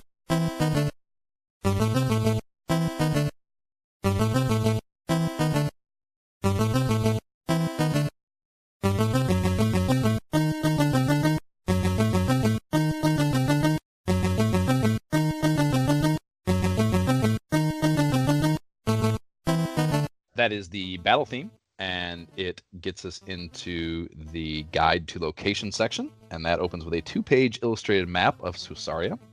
And this is very well done, I would say. It's pretty cool looking, and it's very in line with fancy game maps of the time. I don't know something about it is like very, you know, they got that that ship in the water there. I don't just like it tries to make it look like a pirate map or something. You know what I mean? Yeah, like an old timey map. Cartography more than a map, and I know that's literally the same thing, but I think you know what I mean. Yes, for sure. Uh, yeah, it's depicting. Yeah. So it, it has the castle, a bunch of cities and caves, and some light, as you just were talking about, light terrain notations.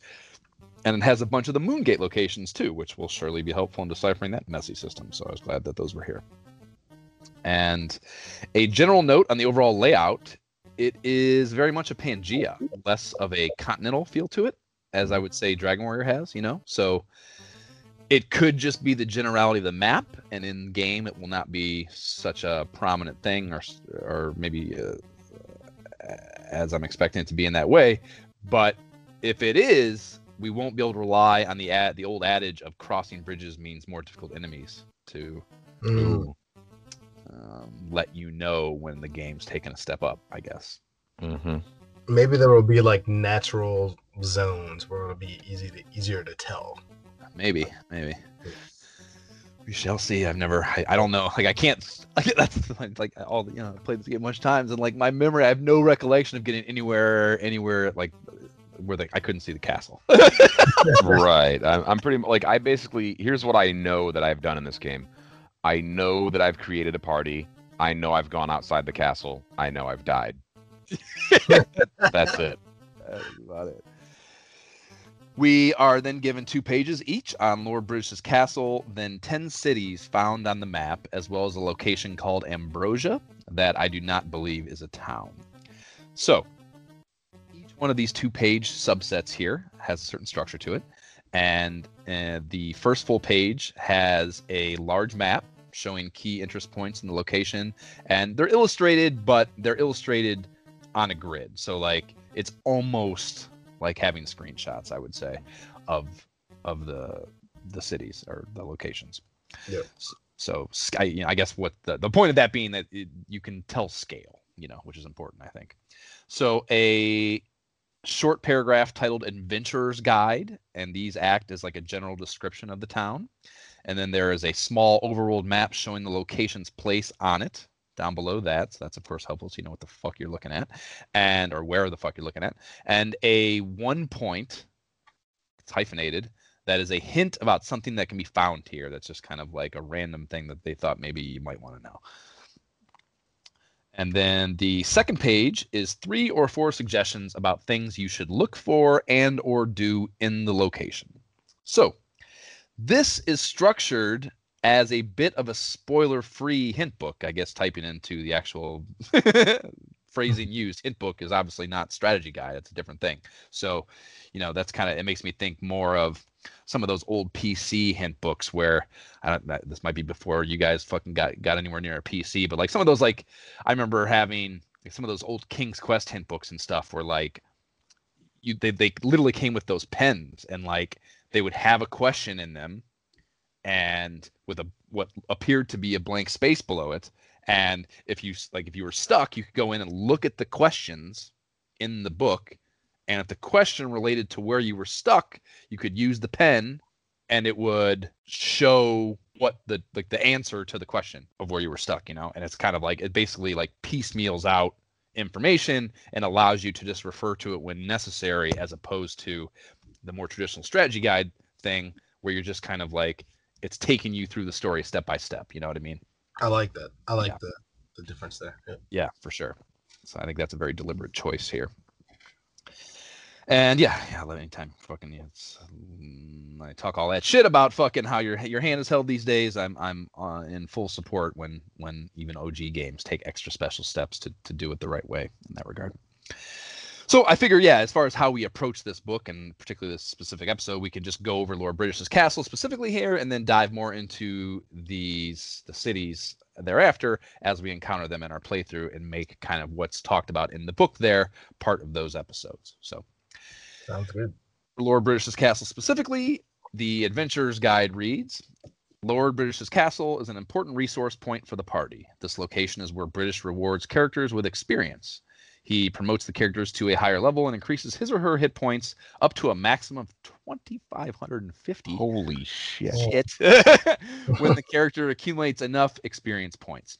The inn, where players can save the game, is also located nearby, as is the hospital. So, yeah, that's a lot of hit points. I think do we start with 150 or is that the food?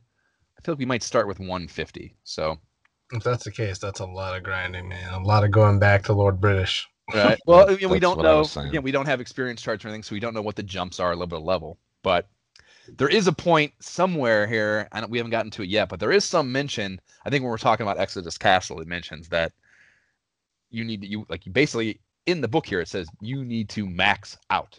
There's no oh, going Oh, to the. Dragon Lord at level Oh, really? Yeah, you need to Oh, max I the fuck out. It that says. part. Yeah. So So I can't fight the the big bad guy butt naked. Yeah. Well, you can. You, you can try. The DM will let you. You can roll the dice if you want. Waste a few months of your life, but go for it. yeah. It's your life after all. Uh, so the one point reads a doctor in the castle treats people who suffer from illness or poison. He also gives blood to patients who need it. And an instruction manual check did nothing to confirm it, but I believe giving blood equates to healing. So that's like the idea. Like you, a blood transfusion is how you heal. Mm. The three suggestions that are specific to the castle here are the num- number one is explore the castle with magic keys. There are nine locked doors here. Some of the things listed behind them are a mysterious fortune teller, frightening dungeons, that's plural, Hmm. and treasure chests, and people with important clues, and even a ghost ship. And Yeah. I've never even thought about paying for one of those fortune tellers before playing in the game. So, I mean, it probably stems. out. What's that? You said you were missing out. Right. Well, clearly, yeah. But I mean, I would say it probably stems from my real world utter disdain for the horse pucky profession. but uh, Fair enough. Fair enough. yeah, so yeah, I've never even thought about spending money on this, you know, and there's a lot of talk in here that I think that yeah, it's a huge mistake. I think it's a big part of your ability to progress in this game is utilizing those. So definitely will want to find that one specifically, I imagine. I fucking And- guarantee you, the first time we do it, it's like we're we're gonna go to a fortune teller and we're gonna be like, pay the hundred gold for the first clue, and it's gonna be like, talk to people to learn more. yeah, yeah. I'm just gonna die a little more than I already am. Yeah, I almost want to say that you, know, you might want to. It might make sense to start with the expensive one and work your way down, as opposed to vice versa. Can Yeah. you do that? Mm. Uh, I don't know. That's a good first. question. I think you. Yeah, I think they just have different amount. Like they cost more. So If you can, I'm definitely utilizing that option. right. I but maybe not though, because by the like by the time you earn 900 gold at Lord British's castle, you know you might already know the fucking 900, and then it's even worse. You know. I guess, but you won't know. There's no like. There's no guarantee that the information provided is immediately purposeful. Also, That's that's true, but I also cannot give up the fact that this is going to be shit like use the A button to enter commands. possible. Let's see what happens. Now, I, I was actually what I was gonna I was gonna actually suggest that we like we divide up like we divide and conquer on that. You know, like we each pick, Uh, yeah. assuming that we don't have to progress all the way through the tree one by one, that you can just pick whichever one you want. That we divide it up in some sort of numerically balanced way, and we share. We we we uh, create In, insider trade the info. Yeah, create a collective. Um, yeah, put yeah. it put it in the cloud. We'll put it in the the Sosaria cloud. well, especially since uh, I can, well, Jerry and I can, uh, we, we can grind at a much higher pace than you. So yeah, that's very true. What are you gonna do? I'm guessing the keys are found later in the game, and you have to circle back, just like Dragon Warrior, the way this is described. You know. Yeah. I imagine I don't recall getting any fucking keys in this game, so I imagine it's something you later and come back. Number two on the list is try to get information from the people in and around the jail. So this is like a very specific intel sourcing suggestion. And this paragraph is either a total fucking translation mess or intentionally vague to a fault. So it reads There are four jails here. As soon as you're able to find some charred areas in the maze, Talk to the two people who are surrounded by volcanic rock and other barriers. They hold vital information about the mystery town Dawn. If you need any other information, go to Death Gulch. it sounds like a like a schizophrenic talking to you. You know? yeah. There's too much jumping around there for that all to necessarily be connected. Right. But we shall see. And the last, the third one says again, talking about the fucking fortune tellers. It's just the mention is constant. Solve mysteries at the fortune teller, and there it says, yeah, it says five clues available from her, ranging from 100 to 900 GP, and you know, I, the way yeah, the way it talks about it, I'm guessing that you can just pick any one of them. So that is the castle, and the rest of the locations are covered in similar fashion. Uh, yeah, you can actually buy. I, I just put my blind ass eyes up to the screen, and I can see that you can select either like 100, 300, 500, or 700 gold pieces Right. at the fortune teller. So yeah, you can. thankfully. So yeah, we'll have to we'll have to communicate and divide and then and, and share screenshots so we're Right. not pissing away time and money. Yep. On that. So yeah, the, I mean the the the castle it, it's we haven't mentioned it yet either, but I, just looking at the screenshots for this brings it up. There's there's a fog of war in this game. Anywhere like where whether I, I you know the on the overworld I think it's applicable, but you Is can't really? you can't see everything all that like if you if your characters theoretically couldn't see it from their vantage point, you can't see what's there, you know, which is very important. You get in the overworld, and like, like I said, the enemies are wandering around visibly, so you don't, you know, if you go around a mountain range or whatever, you're They not might creep up on you. Right. Yeah, you don't know anything's there, and you can get yourself like very frequently they they're placed in a way that will try to corner you, so you can't avoid the the the, the battles entirely. You know, you're going to get stuck no matter what. So there's definitely designer effort to utilize that fog of war as such. Um, yeah. Otherwise, it's the castle. It's like they, you know, they got the they got the towers going on in each corner, and got the moat around it. Like it's very Looks very similar actually to uh, Dragon Warrior One Castle. and probably every castle ever. Was, yeah, I mean, to which my follow up to myself was, I mean, if it works, if it ain't broke, don't fix it.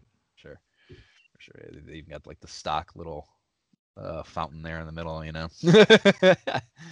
I do like that they have the uh, the moat touches the castle at some places. yeah, that it's not per. Yeah, that it's not like it's not perfect, you know. It's, also it's, denoting that like you know that could be like an area where you know um, human waste is dumped out or Yep. for you know, sure. yeah. Well, and you know, it, there's there's there's the in the bottom left there. There's that park area that you know. I think that's where the actually I think that's where the fortune teller is, and uh, you know, got the, it's got the little moat around that, and there's like a little fucking. It's got the fountain in the middle. So yeah, it, you know, clearly it would it would be used utilizing the surrounding water right. for some sort of function in the castle.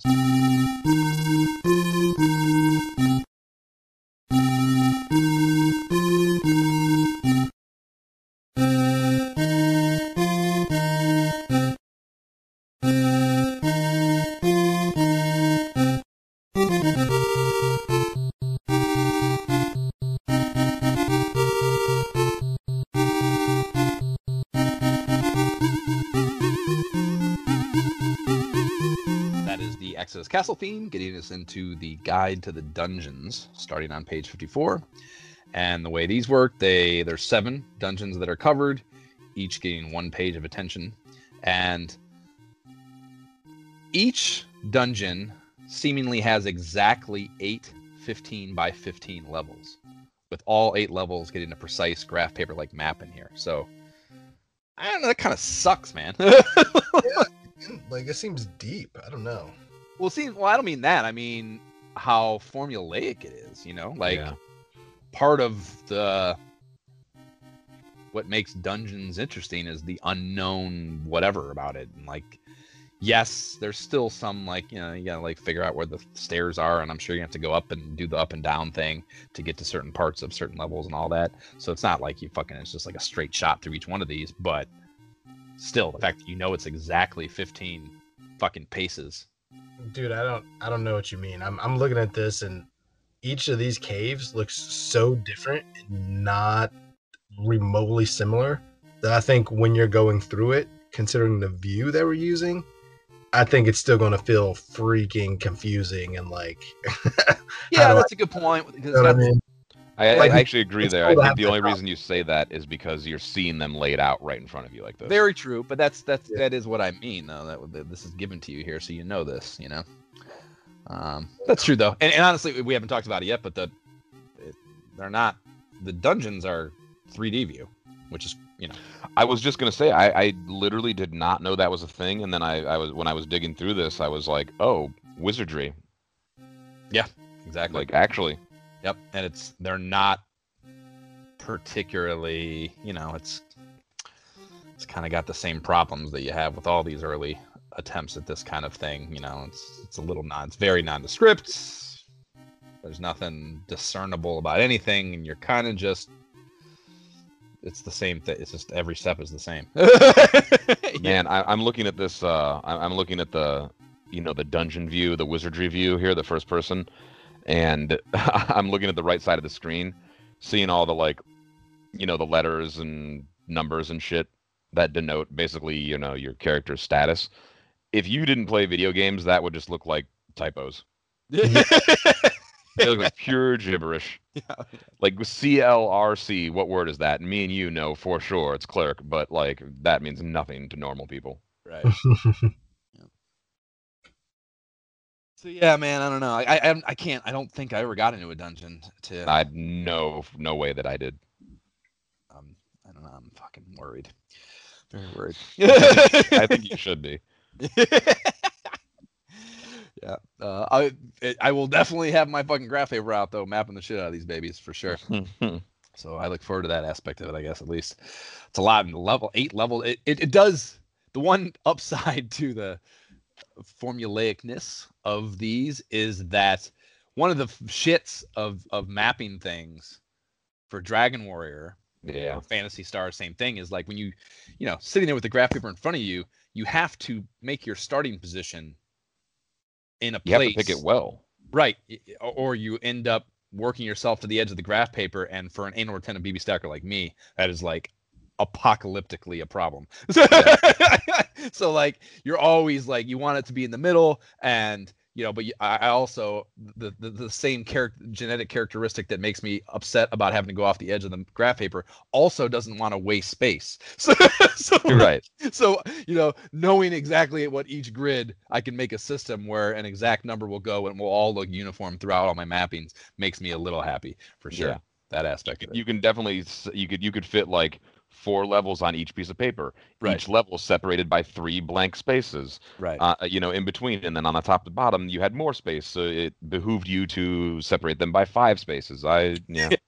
each level also gets a brief blurb about what to expect and or points of interest in it and a few of them do have screenshots which you know that uh, points out the stuff we were just talking about about the 3d aspect of it that's kind of it as far as that's all you can really say about these like there's you know the like i don't know this golden cave one i guess we can kind of mention some of the specific things like like each it, it's like each level gets a brief blurb mm-hmm. not just the overall cave. So like you know this golden cave is the first one here and level one reads the mark of the king must be somewhere on this level. And it's like again you know hint book type shit. It's not mark of the king is what Here.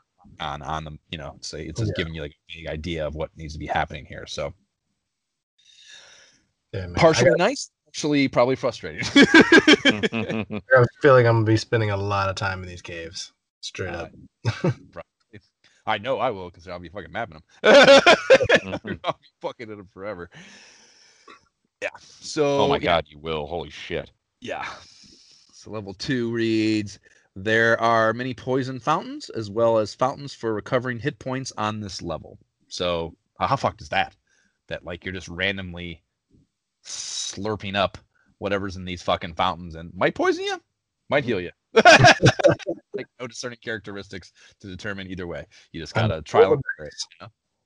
Ah, Fucking try to drink out of this fountain, and the fucking goblins dumped a couple of dead goats down there. right. Now you're sick. Shits. The level three reads the ladder in the middle of this of the level goes straight through from the second level to the eighth level. So it like lets you jump through. Oh, That's All crucial information. Nice to know. Level four, there is a considerable treasure available here. You can collect almost a thousand gold pieces. Woohoo! Level five, the careful. Can't. can't the, what the fuck does that say? I gotta Be zoom in. careful of the connected loop. Uh, What are you looking at? Yeah. fucking, it's. I just have it. I don't have it uh, minimized too much to be able to read what the hell it says. Ah, I actually have mine zoomed in. So I can't see shit. Level six, a strange breeze blows through this level. What a weird clue that is. Mm. Level seven, trap level. The only Trap. item of value is the treasure chest. Jesus God, that sounds terrible. yeah, what does that even mean? Level seven, trap level. Uh, oh, that's why I said. Level eight, there are many hidden doors on this level, as well as the mark of fire. Also, look for cure and recovery fountains. Ugh. So yeah, it's, uh, the, the, the they have the key here. Yellow indicates visible doors. Black indicates hidden doors. Ah. Arrow indicates staircases. Oh my Hidden God, and I, s- I see staircases behind hidden doors. Oh Yeah, God, can you imagine? man, what the? Look how many- like look how many hidden doors there are. Right. Yeah. Oh, fuck. Gonna be brutal. Okay, so moving on from the dungeons, we have a beautifully illustrated page titled The Final Assault Against Exodus. And then they then provide a, a checklist to tend to prior to entering Exodus's castle. Uh, first thing here. And they have the, the, the checklist is Have you reached the maximum possible character level? Like, Oh, nope, maximum. That's a lot of grinding. and the next one is Do you have the magic armor and the almighty sword? And I don't know if that is applicable to everyone or it's just the one item, kind of like Excalibur and Final Fantasy. That's, you know, I, I look forward to finding out what that means exactly. Do you have the mark of the snake? And we, yeah, we've had, you know, we talked about these in the fucking caves here. Like, I don't remember exactly what the, how many there are or anything, but yeah, there are these marks that you have to get kind of like I guess reminds me of the crests from Dragon Warrior 2, you know, Yeah. that are like part of the character building that you have to accomplish to get to the fucking end. Mm. And the next check, the next bullet point is Did you get the four pieces of the card? Very big. and then the last one is Blow the Silver Horn. A snake slithers into the ocean when a melody is played on the silver horn. And this is the only thing on the list that is a directive, not a question. Hmm. The bottom quarter of the page is showing where the castle is located on the overworld map, and the island on the overworld map that we looked at already of Caesarea, in the southwest corner, you can see an illustrated snake there guarding the river inlet that leads into the island, like the only way into the island.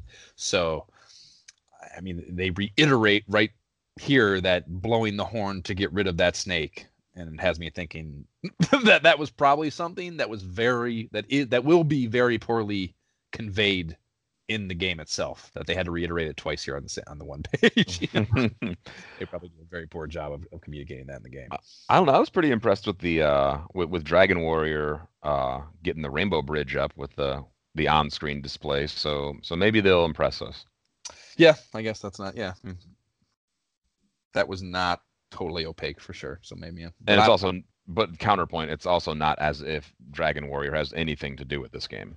yeah, right So it's the- unrelated entirely. E- Enix and FP- FCI are very different, Right. To say the least. Uh, and I think, you know, Enix also had working with Nintendo of America on that too. So I don't think FCI had the same level of hand holding. They, they didn't have access to uh top of the line animators. Right. Well, you, anime, but just also like uh, you know, uh, Nintendo of America with Dragon Warrior was like trying to create, like to carve out this new genre in a new market. Like they probably paid a lot of attention to like detail and like quality and you know, there's various aspects that would keep the thing from fucking nosediving. Right. It's it's hard enough now. Don't give it shitty graphics too. right, right. So, you know, FCI again, maybe didn't have as much. They didn't give a shit. So they follow that up with a two-page map of Exodus Castle, which is totally unmarked, and you know, le- leaving um, plenty to the imagination. And there is nothing here tip wise, just a short blurb expressing the difficulty and like a little bit of a firing up to like you know, get you razzed. So you're full full bore ahead to try to fucking conquer this thing. And they also down below have a masthead and a full pager FCI NES uh, game ad to, to close shit out. And a super fun fact I noticed in the masthead the FCI headquarters address given here is a, is 150 East 52nd Street in NYC. And I lived at 331 East 52nd Street for a few years in the early Huh. 20 teens. So I like I basically walked by this building on a daily basis on my way to the six train, Jay. So I, I'm curious to know whether they're still there, or we're at least we're there at the time. You know. Or what's there now because it's probably re- something really funny. It's- like, man, this this used to be this was the building where a game like a, an important formative game from my childhood was was created. Oh, what's there now? Oh, it's a shitty sushi place, right? Yeah. Well, I'm sure uh, all the buildings in that neighborhood have a shitty sushi place downstairs, so that probably was there then and now. In fact, I know for a fact that at least across the street there's a shitty sushi place. There you go. yeah, It go, goes to show that uh, shitty sushi has more staying power than uh, it's timeless. It's more timeless than fucking S than than bad video game developers. than bad RPGs. Yeah. yeah, yeah. The five games highlighted on the FCI ad are Hydlide, which is uh, like a, just a notoriously horrible RPG effort, or action adventure ish RPG type effort. A little more Zelda, I think, than than RPG, but nonetheless in, in the vein. So FCI has already kind of failed at this. And then Dr. Chaos, which is a super shitty game too, Seicross and Magmax, both like just awful games. And then Lunar Pool, which, Which is actually happens pretty to be the best game ever. yeah, it's a pretty What? fucking good game. I yeah. fucking love Lunar Pool, dude. yeah, super good. I have the cart. This is this is It's Ted game. incredible. And that's Yeah. Ted's game, yeah. Yeah, it's very good. Unfortunately, Jay, and you know we might be able to source a better one. I don't know, but the the um, the ROM in that ROM collection is fucked up for Lunar. Oh, Oh. yeah. So we can't even try it on there. So we can, pr- you know, there may be a better, a fixed one out there somewhere by now that I could that we could hunt down, but we can't just jump on and try it. At least with the existing cat, uh, library we have. But yeah, very good, like super fun two player game. It's like a very, it's, um, like the idea is that you're you're playing pool on the moon or something. Like you basically can adjust the gravity and the the friction of the table. You know, you have you have more The power over physics. the physics in the game, and then the tables themselves. The first one is a standard pool table, but moving through the game, each table becomes a, a different shape, and and often the pockets are in more protected corners, and like the the, the geometry of the table is completely uh, changed. You know, so the, Oh, the yeah the angular aspect of or, or the use of the angles on the table and the way you hit the ball become increasingly difficult basically as you play the game so it's yeah it's like a, a Think much, like uh, putt putt kind of. Yep. Like as as you go through the holes, they get more difficult and more tricky, and you know you got to hit it through the maze and shit. So Yep. yeah, it, but it's really good, man. I love that game. Yep. Amy and I, I just exposed Amy to it for we were just randomly playing. I don't know if you, I think we were playing Dig Dug 2 maybe back when we were Dig Dug 2ing, Jay. And and we were just we had the NES out and we were playing Dig Dug 2, so we just like jumped over another game and I exposed her to it and she actually kind of liked it. I think she she was better than me at it. Funny enough. Enjoyed it. Um yeah, so that's and then Did you Danik mention the last game uh, besides Lunar Pool? Is what is it? Danik also oh it's like an awful I think that's Seicross and Zanac are games I can never in my memory differentiate. One of them is like this really bad kind of Tronny bicycle race or, or motorbike, like futuristic motorbike racing game, you know? That's They might- Seicross, I think, or Is it? See, I Yeah. fucking never differentiate. They're the same fucking thing in my mind. So the fact they're from the same developer is even funnier. They're both trash too. And then and then this one is fucking your favorite genre of games, which is space shooter. Magmax or Z- Zanac. Zanac. Magmax is also a shitty space shooter. It's like a robot space shooter, I believe. Like side, it, I mean that's what Zanac looks like. To I've never played it. I don't know anything about it, but like I see a spaceship and I see a techno alien. So Yeah. All. All the FCI's games are terrible except for Lunar Pool, basically, and hopefully not, and hopefully Ultima. I bet Ultima's good. yeah. So I mean, that's the fucking hint book, man. What what do you guys think? What do you? I mean, I made my fucking position pretty clear. I think this is going to be tough. even with the book, I think this is going to be a bit of a pain in the ass.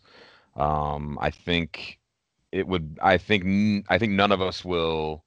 Uh, not that we're necessarily trying. I try a little too much, and I'm trying to avoid that now. I'm doing it on my Star Wars Knights of the Old Republic play, Knights of the Old Republic two playthrough. Currently, I'm trying to not min max so much, but I don't think any of us will min max. Uh, I think that we won't really understand the um, the, the the the combinations of parties and races and classes and whatnot well enough on this go through. I don't know, man. I'm feeling a little, a little overwhelmed, but at the same time, like excited, but also wanting to pursue the min max. I'm like, okay, so I got to have this and this, but Mm-hmm. okay, h- how does this work together? And just like, I feel myself starting to just stress out about like making sure my party is the most optimal party that can be, you know? Right. so we'll see. I got a lot of time spent ahead. Yeah, I, think, I'm going to try and role play a little bit and uh, like you know avoid some of the min max. I'm going to put restrictions on myself, which is crazy because I don't know anything about this game. Uh, but yeah, I, I'm going to role play a little bit. Yeah, I am.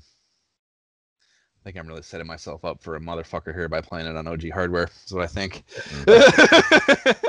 I think that too. yeah, I think there's gonna be probably numerous, but no question, one moment where I am just like sitting in my living room near tears. You're to have your heart broken, I assure you. yeah about some realization where i made some wrong turn and i have to do something that being able to load state would just save like a day of my life like a full 24 hours of my life Oh my god. Yeah. Yeah. just like thinking like, oh, if I hadn't have done that, I could have done my laundry today. yeah now I have no clothes to wear tomorrow. That's why i mean i think i think bigger than that i think like if i hadn't done that i might have been able to retire a year earlier in my life Yeah, well, you I mean, you have access to the same hardware we do, so Yeah, but I have the I, I cannot. I have the cart. Like I just can't not. I have the cart. I just can't it makes not. sense and it's Ted's like I, I get it. You you Yeah. should play it. yeah, it's, that's not my problem. You should definitely do it. That sounds really hard for you and not me. You should do it. yep. Yeah. Yeah. As far as yeah, the like the like I I I can't. I don't know. I don't know. if There's a way to talk us into it within the rules that we have jammed ourselves into on this, but like the uh, you know getting a little more awareness of the the, the character you know what I don't know. I can't imagine that any of the like that any of the characters are so highly specific.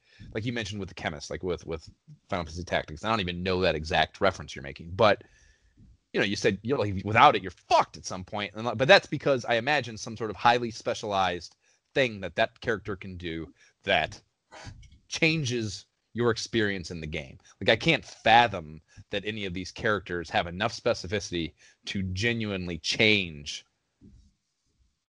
what is available to you in the game the the path the paths available to you in the game you know like Yeah. the the thing i think of that's a, a little more uh, timely to, to what we're playing here maniac mansion like there are you like if you don't have the guy who fixes the phone you can't do the the storyline Cannot. where you use the phone to call the fucking publisher or whatever it is. Like you cannot do that. So Right. like I can't imagine any of these characters have that level of specialized input on the on your path through the game.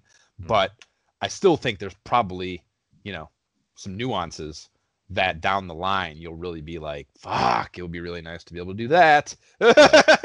That's I I actually I, I feel similarly, except I I'm kind of wondering if uh, part of me does believe that like especially in the early game like I for some reason I think this game is going to be act like you know not just like oh motherfucker I can't figure out what to do next. I feel like the battles are going to be hard. And I and I really think that i at least in the early game you actually might be restricted by your choices.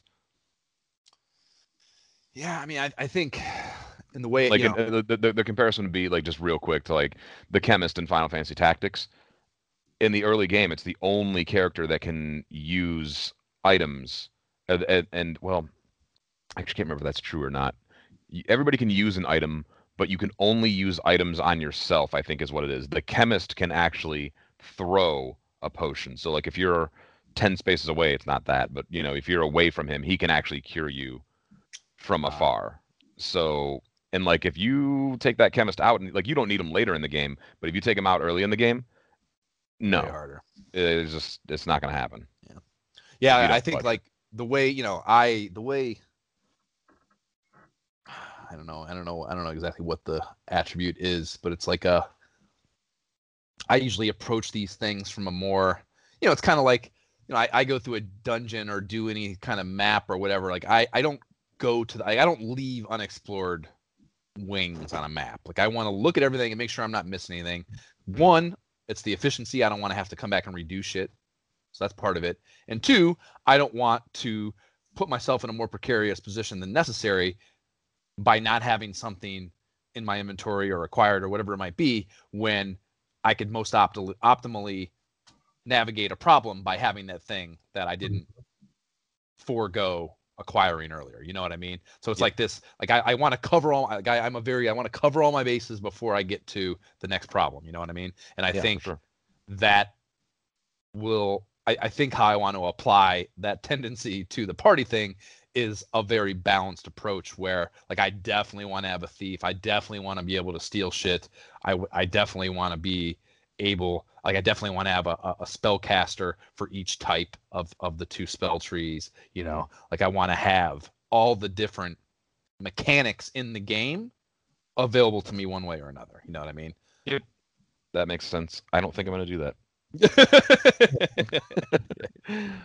And what the fuck is a lark? We got to talk about that. What the hell is that yeah, yeah, yeah. That's like, yeah. I was, I, I- I was actually said as we started this conversation, I was kind of thinking like maybe I kind of want to like, maybe we should right now go to the thing and just predict without further exploration of Mhm. what those characters can do. Just predict what our parties will be, and then once we get into it and start actually making hard choices based on numbers and such, What you actually came up. what we actually end up came, come up with, will probably it, it might be it might be a funny comparison. It might be right in line with what I'm I'm unemployed, so I can do it.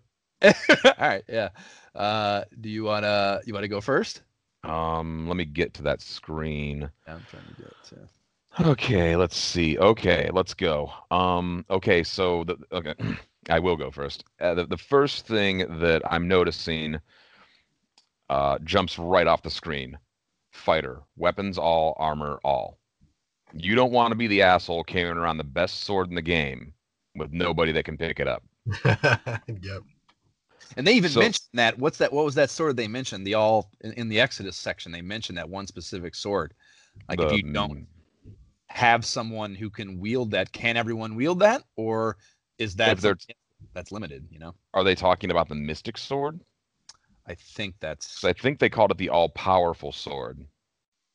right. And if they did, that did they proper noun that? Uh, See, these are the things you got to know, Jerry, when you play RPGs. yeah, yeah, yeah. Proper nouns are very important. Let's see here. That checklist at. Damn, dude, when I change the ca- it's, fucking- pri- it's it's pronoun, dude. Yeah, for sure. Almighty Oh. sword. All three are capitalized. oh shit, Magic armor is capitalized, and and then the all the almighty sword.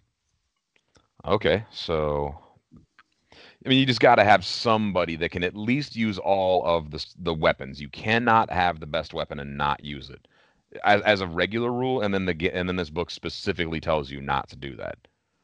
So I'm probably gonna have to have a. I'm probably going to have at least. I'm gonna have a fighter, and that will be probably a dwarf or a human. I'll probably make it human because sometimes I can be a little racist about my first character. um, this is where I think I'm going to try and make it interesting. I'm going to go. I, I think I'll go with a wizard, so I can have access to all of the uh, magic tree. I think I'm going to then go with a ranger. Yeah, see, I like rangers a lot too. I like to use that as my fighter, but Oh have- God, I that's the thing. Like I don't. There's a big. I don't like half-ass measures, and half of the will and half the magic is kind of a half-ass Red, measure. yeah, the red wizard is useless. exactly. And but I'm telling you, I'm going to pick the red wizard, the ranger here, because I think I'm going to specifically avoid a cleric or a paladin. Okay. I think I'm gonna. I'm. This is gonna sound really stupid, but I'm gonna avoid field healing generally from my party. So I think I'm gonna be at a human fighter, probably a human ranger, and then I think a fuzzy wizard, who I may name Fuzzy in honor of our family's friend Fuzzy. Yeah, that's fun. And then I think for my fourth, oh boy, um, I mean, you're thinking paladin or cleric, of course, Lark barbarian. has all weapons, Yeah, that's interesting. And I was but its thinking armor Lark, is to cloth only. How weird. and half the magic. Like, what the fuck? You could easily see that being like a. I'm basically playing with three people at this point. if you have a wizard, yeah, you definitely want. I would.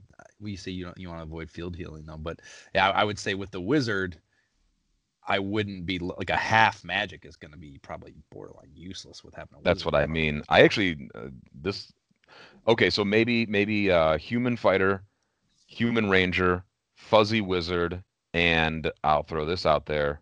Ah, that one sucks though. Uh maybe maybe another fuzzy wizard. Two black mages. Okay. I can. It, it Sorry, it fit- took so long on that.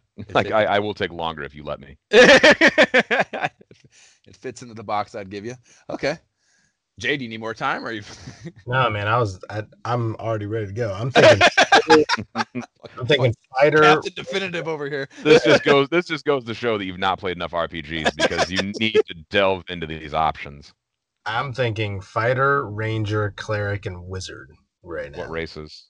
Uh, I don't know. We'll figure that out later. Oh, see what I'm talking about? Yeah, so you don't know shit. Whichever ones are most appropriate. That's the answer. That's, I, c- I could actually That role play. That requires actual study there. That's you know.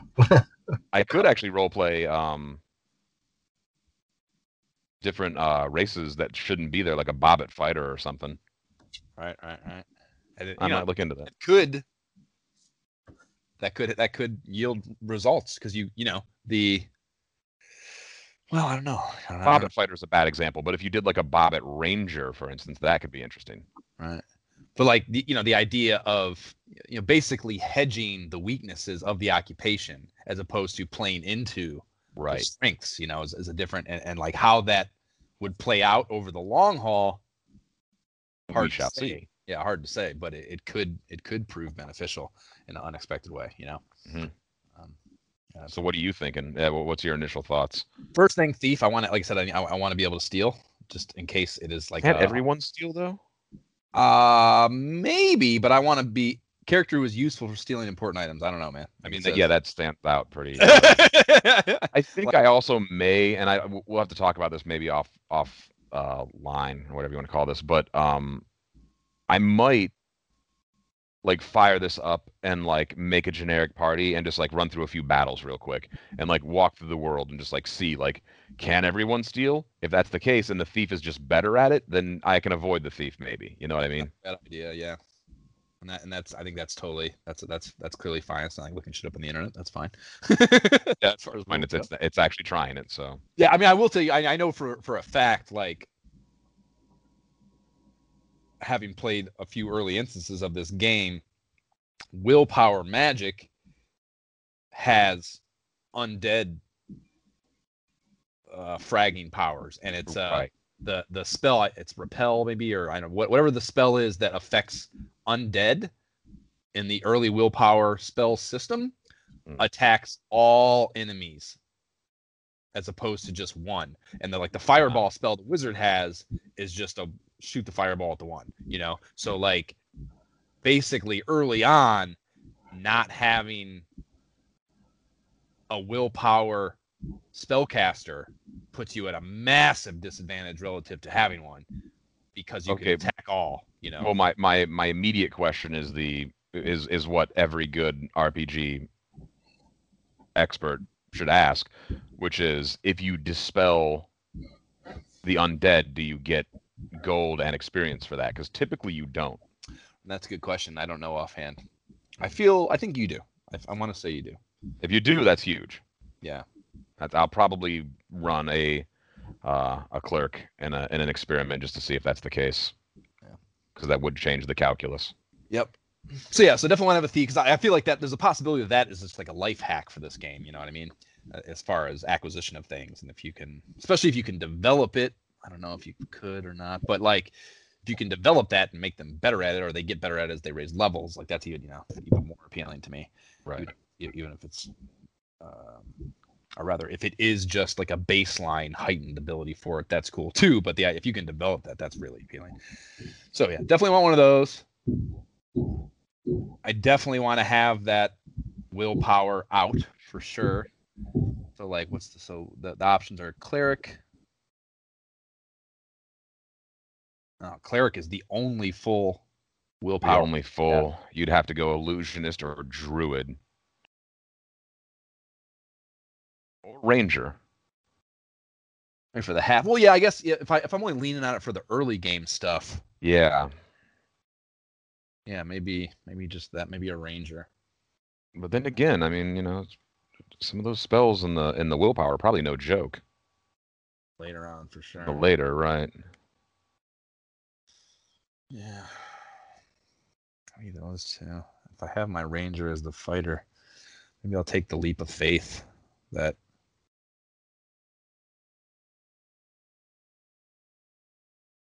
with the weapon thing, you know.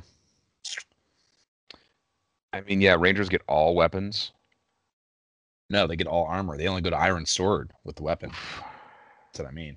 If I if I go with the rangers, my fighter, that is limiting. You can go with a paladin as your fighter. Look at that. Go with your paladin as your fighter. You get all weapons, yeah. armor to iron, and you get half your will. You get your early game will. Yep. Yeah. So so thief paladin, and then so I want I want a magic component for sure, and the only all of that is wizard. So I definitely want to grab a wizard, and So thief, what paladin, what- wizard. So what, so what am I weak on then? Probably just Oh. melee. It's the biggest. yeah, thieves are pretty weak. It looks like.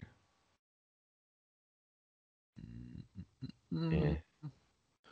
Oh, also, what race are these? Just corresponding. Thief, I would I would go with whichever one of those two is the the the the, the, the fuzzy. I think it's the fuzzies that are the dexterity focused. So again, I want to I want to play into that specific skill of being able to steal shit as much as possible. So whichever one of the two, Yeah, I think Fuzzy's max 99. Yeah, yeah. And then cleric, most powerful magic and highly recommended for any party. I would probably human strength. da- da- da- da. Wisdom. That's kind of a fighter. Bobbit. Bobbit. They have good strength and then wisdom. High wisdom. That fucker looks like uh um they they they have the the the the little person look to the face of the bobbit. Yeah. Oh, mean? 100%.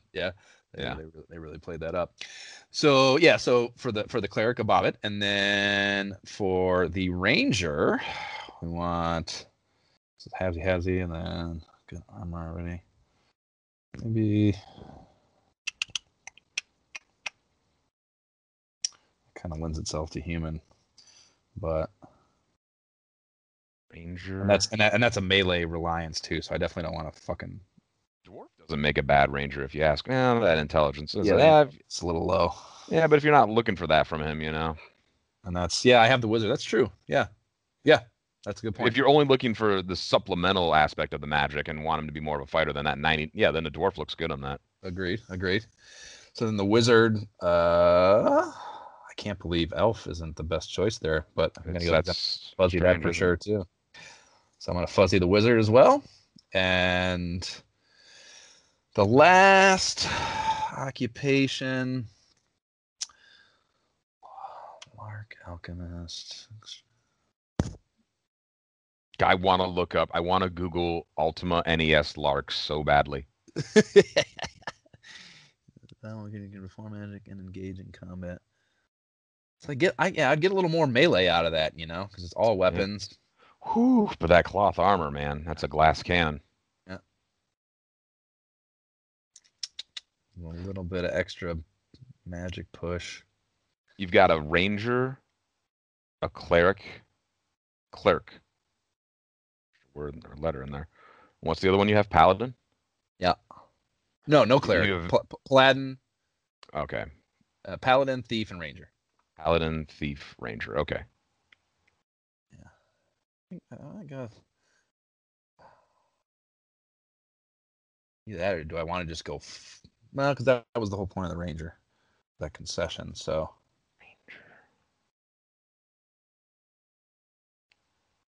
So if I go with the lark, it would leave the door open on that sword situation, you know. You don't, do you have anybody who can use? You have the paladin who can use all weapons. Oh yeah, so yeah, I don't need that. You're right. You're right. You're right. What'd you do without me? It's a lot. This is fucking so much variance, dude. It's, it's a lot to choose from. This is I, I can't believe Jay was like, "Oh yeah, I already got it figured out." I'm gonna be thinking about this for the next several days. yeah, yeah, yeah. I, I, Well, just go- in terms of the occupations, you know, races will apply. I, I think I want to go with an alchemist, just because Really? it seems like a such a throwaway here at the end. I feel like it's got to we got to be missing something, Yeah.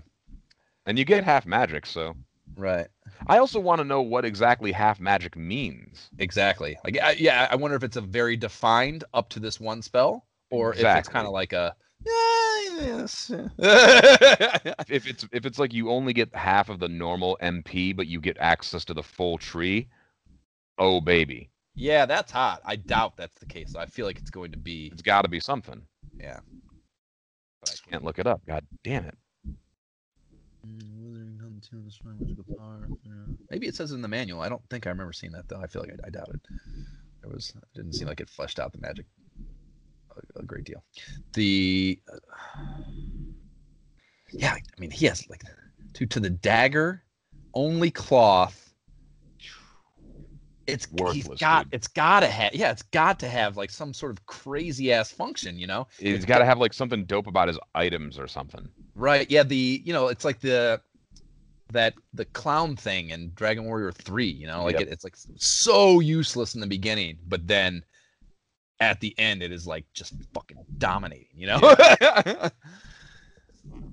You've got a paladin, you've got a thief, you've got a ranger. I'm yeah, I'm think you're a little. take- I think you're a I'm little just gonna take the weak, to be alchemist and see what happens because I don't think it's gonna happen otherwise, and we're just gonna find it out. You know. That's true. We're just gonna end up googling it and then just telling somebody. So, Right. And also let's keep in mind, ashes. Let's keep it Like, we may get a chance to just might throw have an an option to in there. fucking change later. Yeah, if he's particularly inept, uh, or he she is particularly inept, you may very well. Actually, it's an, it's determined by the occupation. It's it's going to be a he for sure.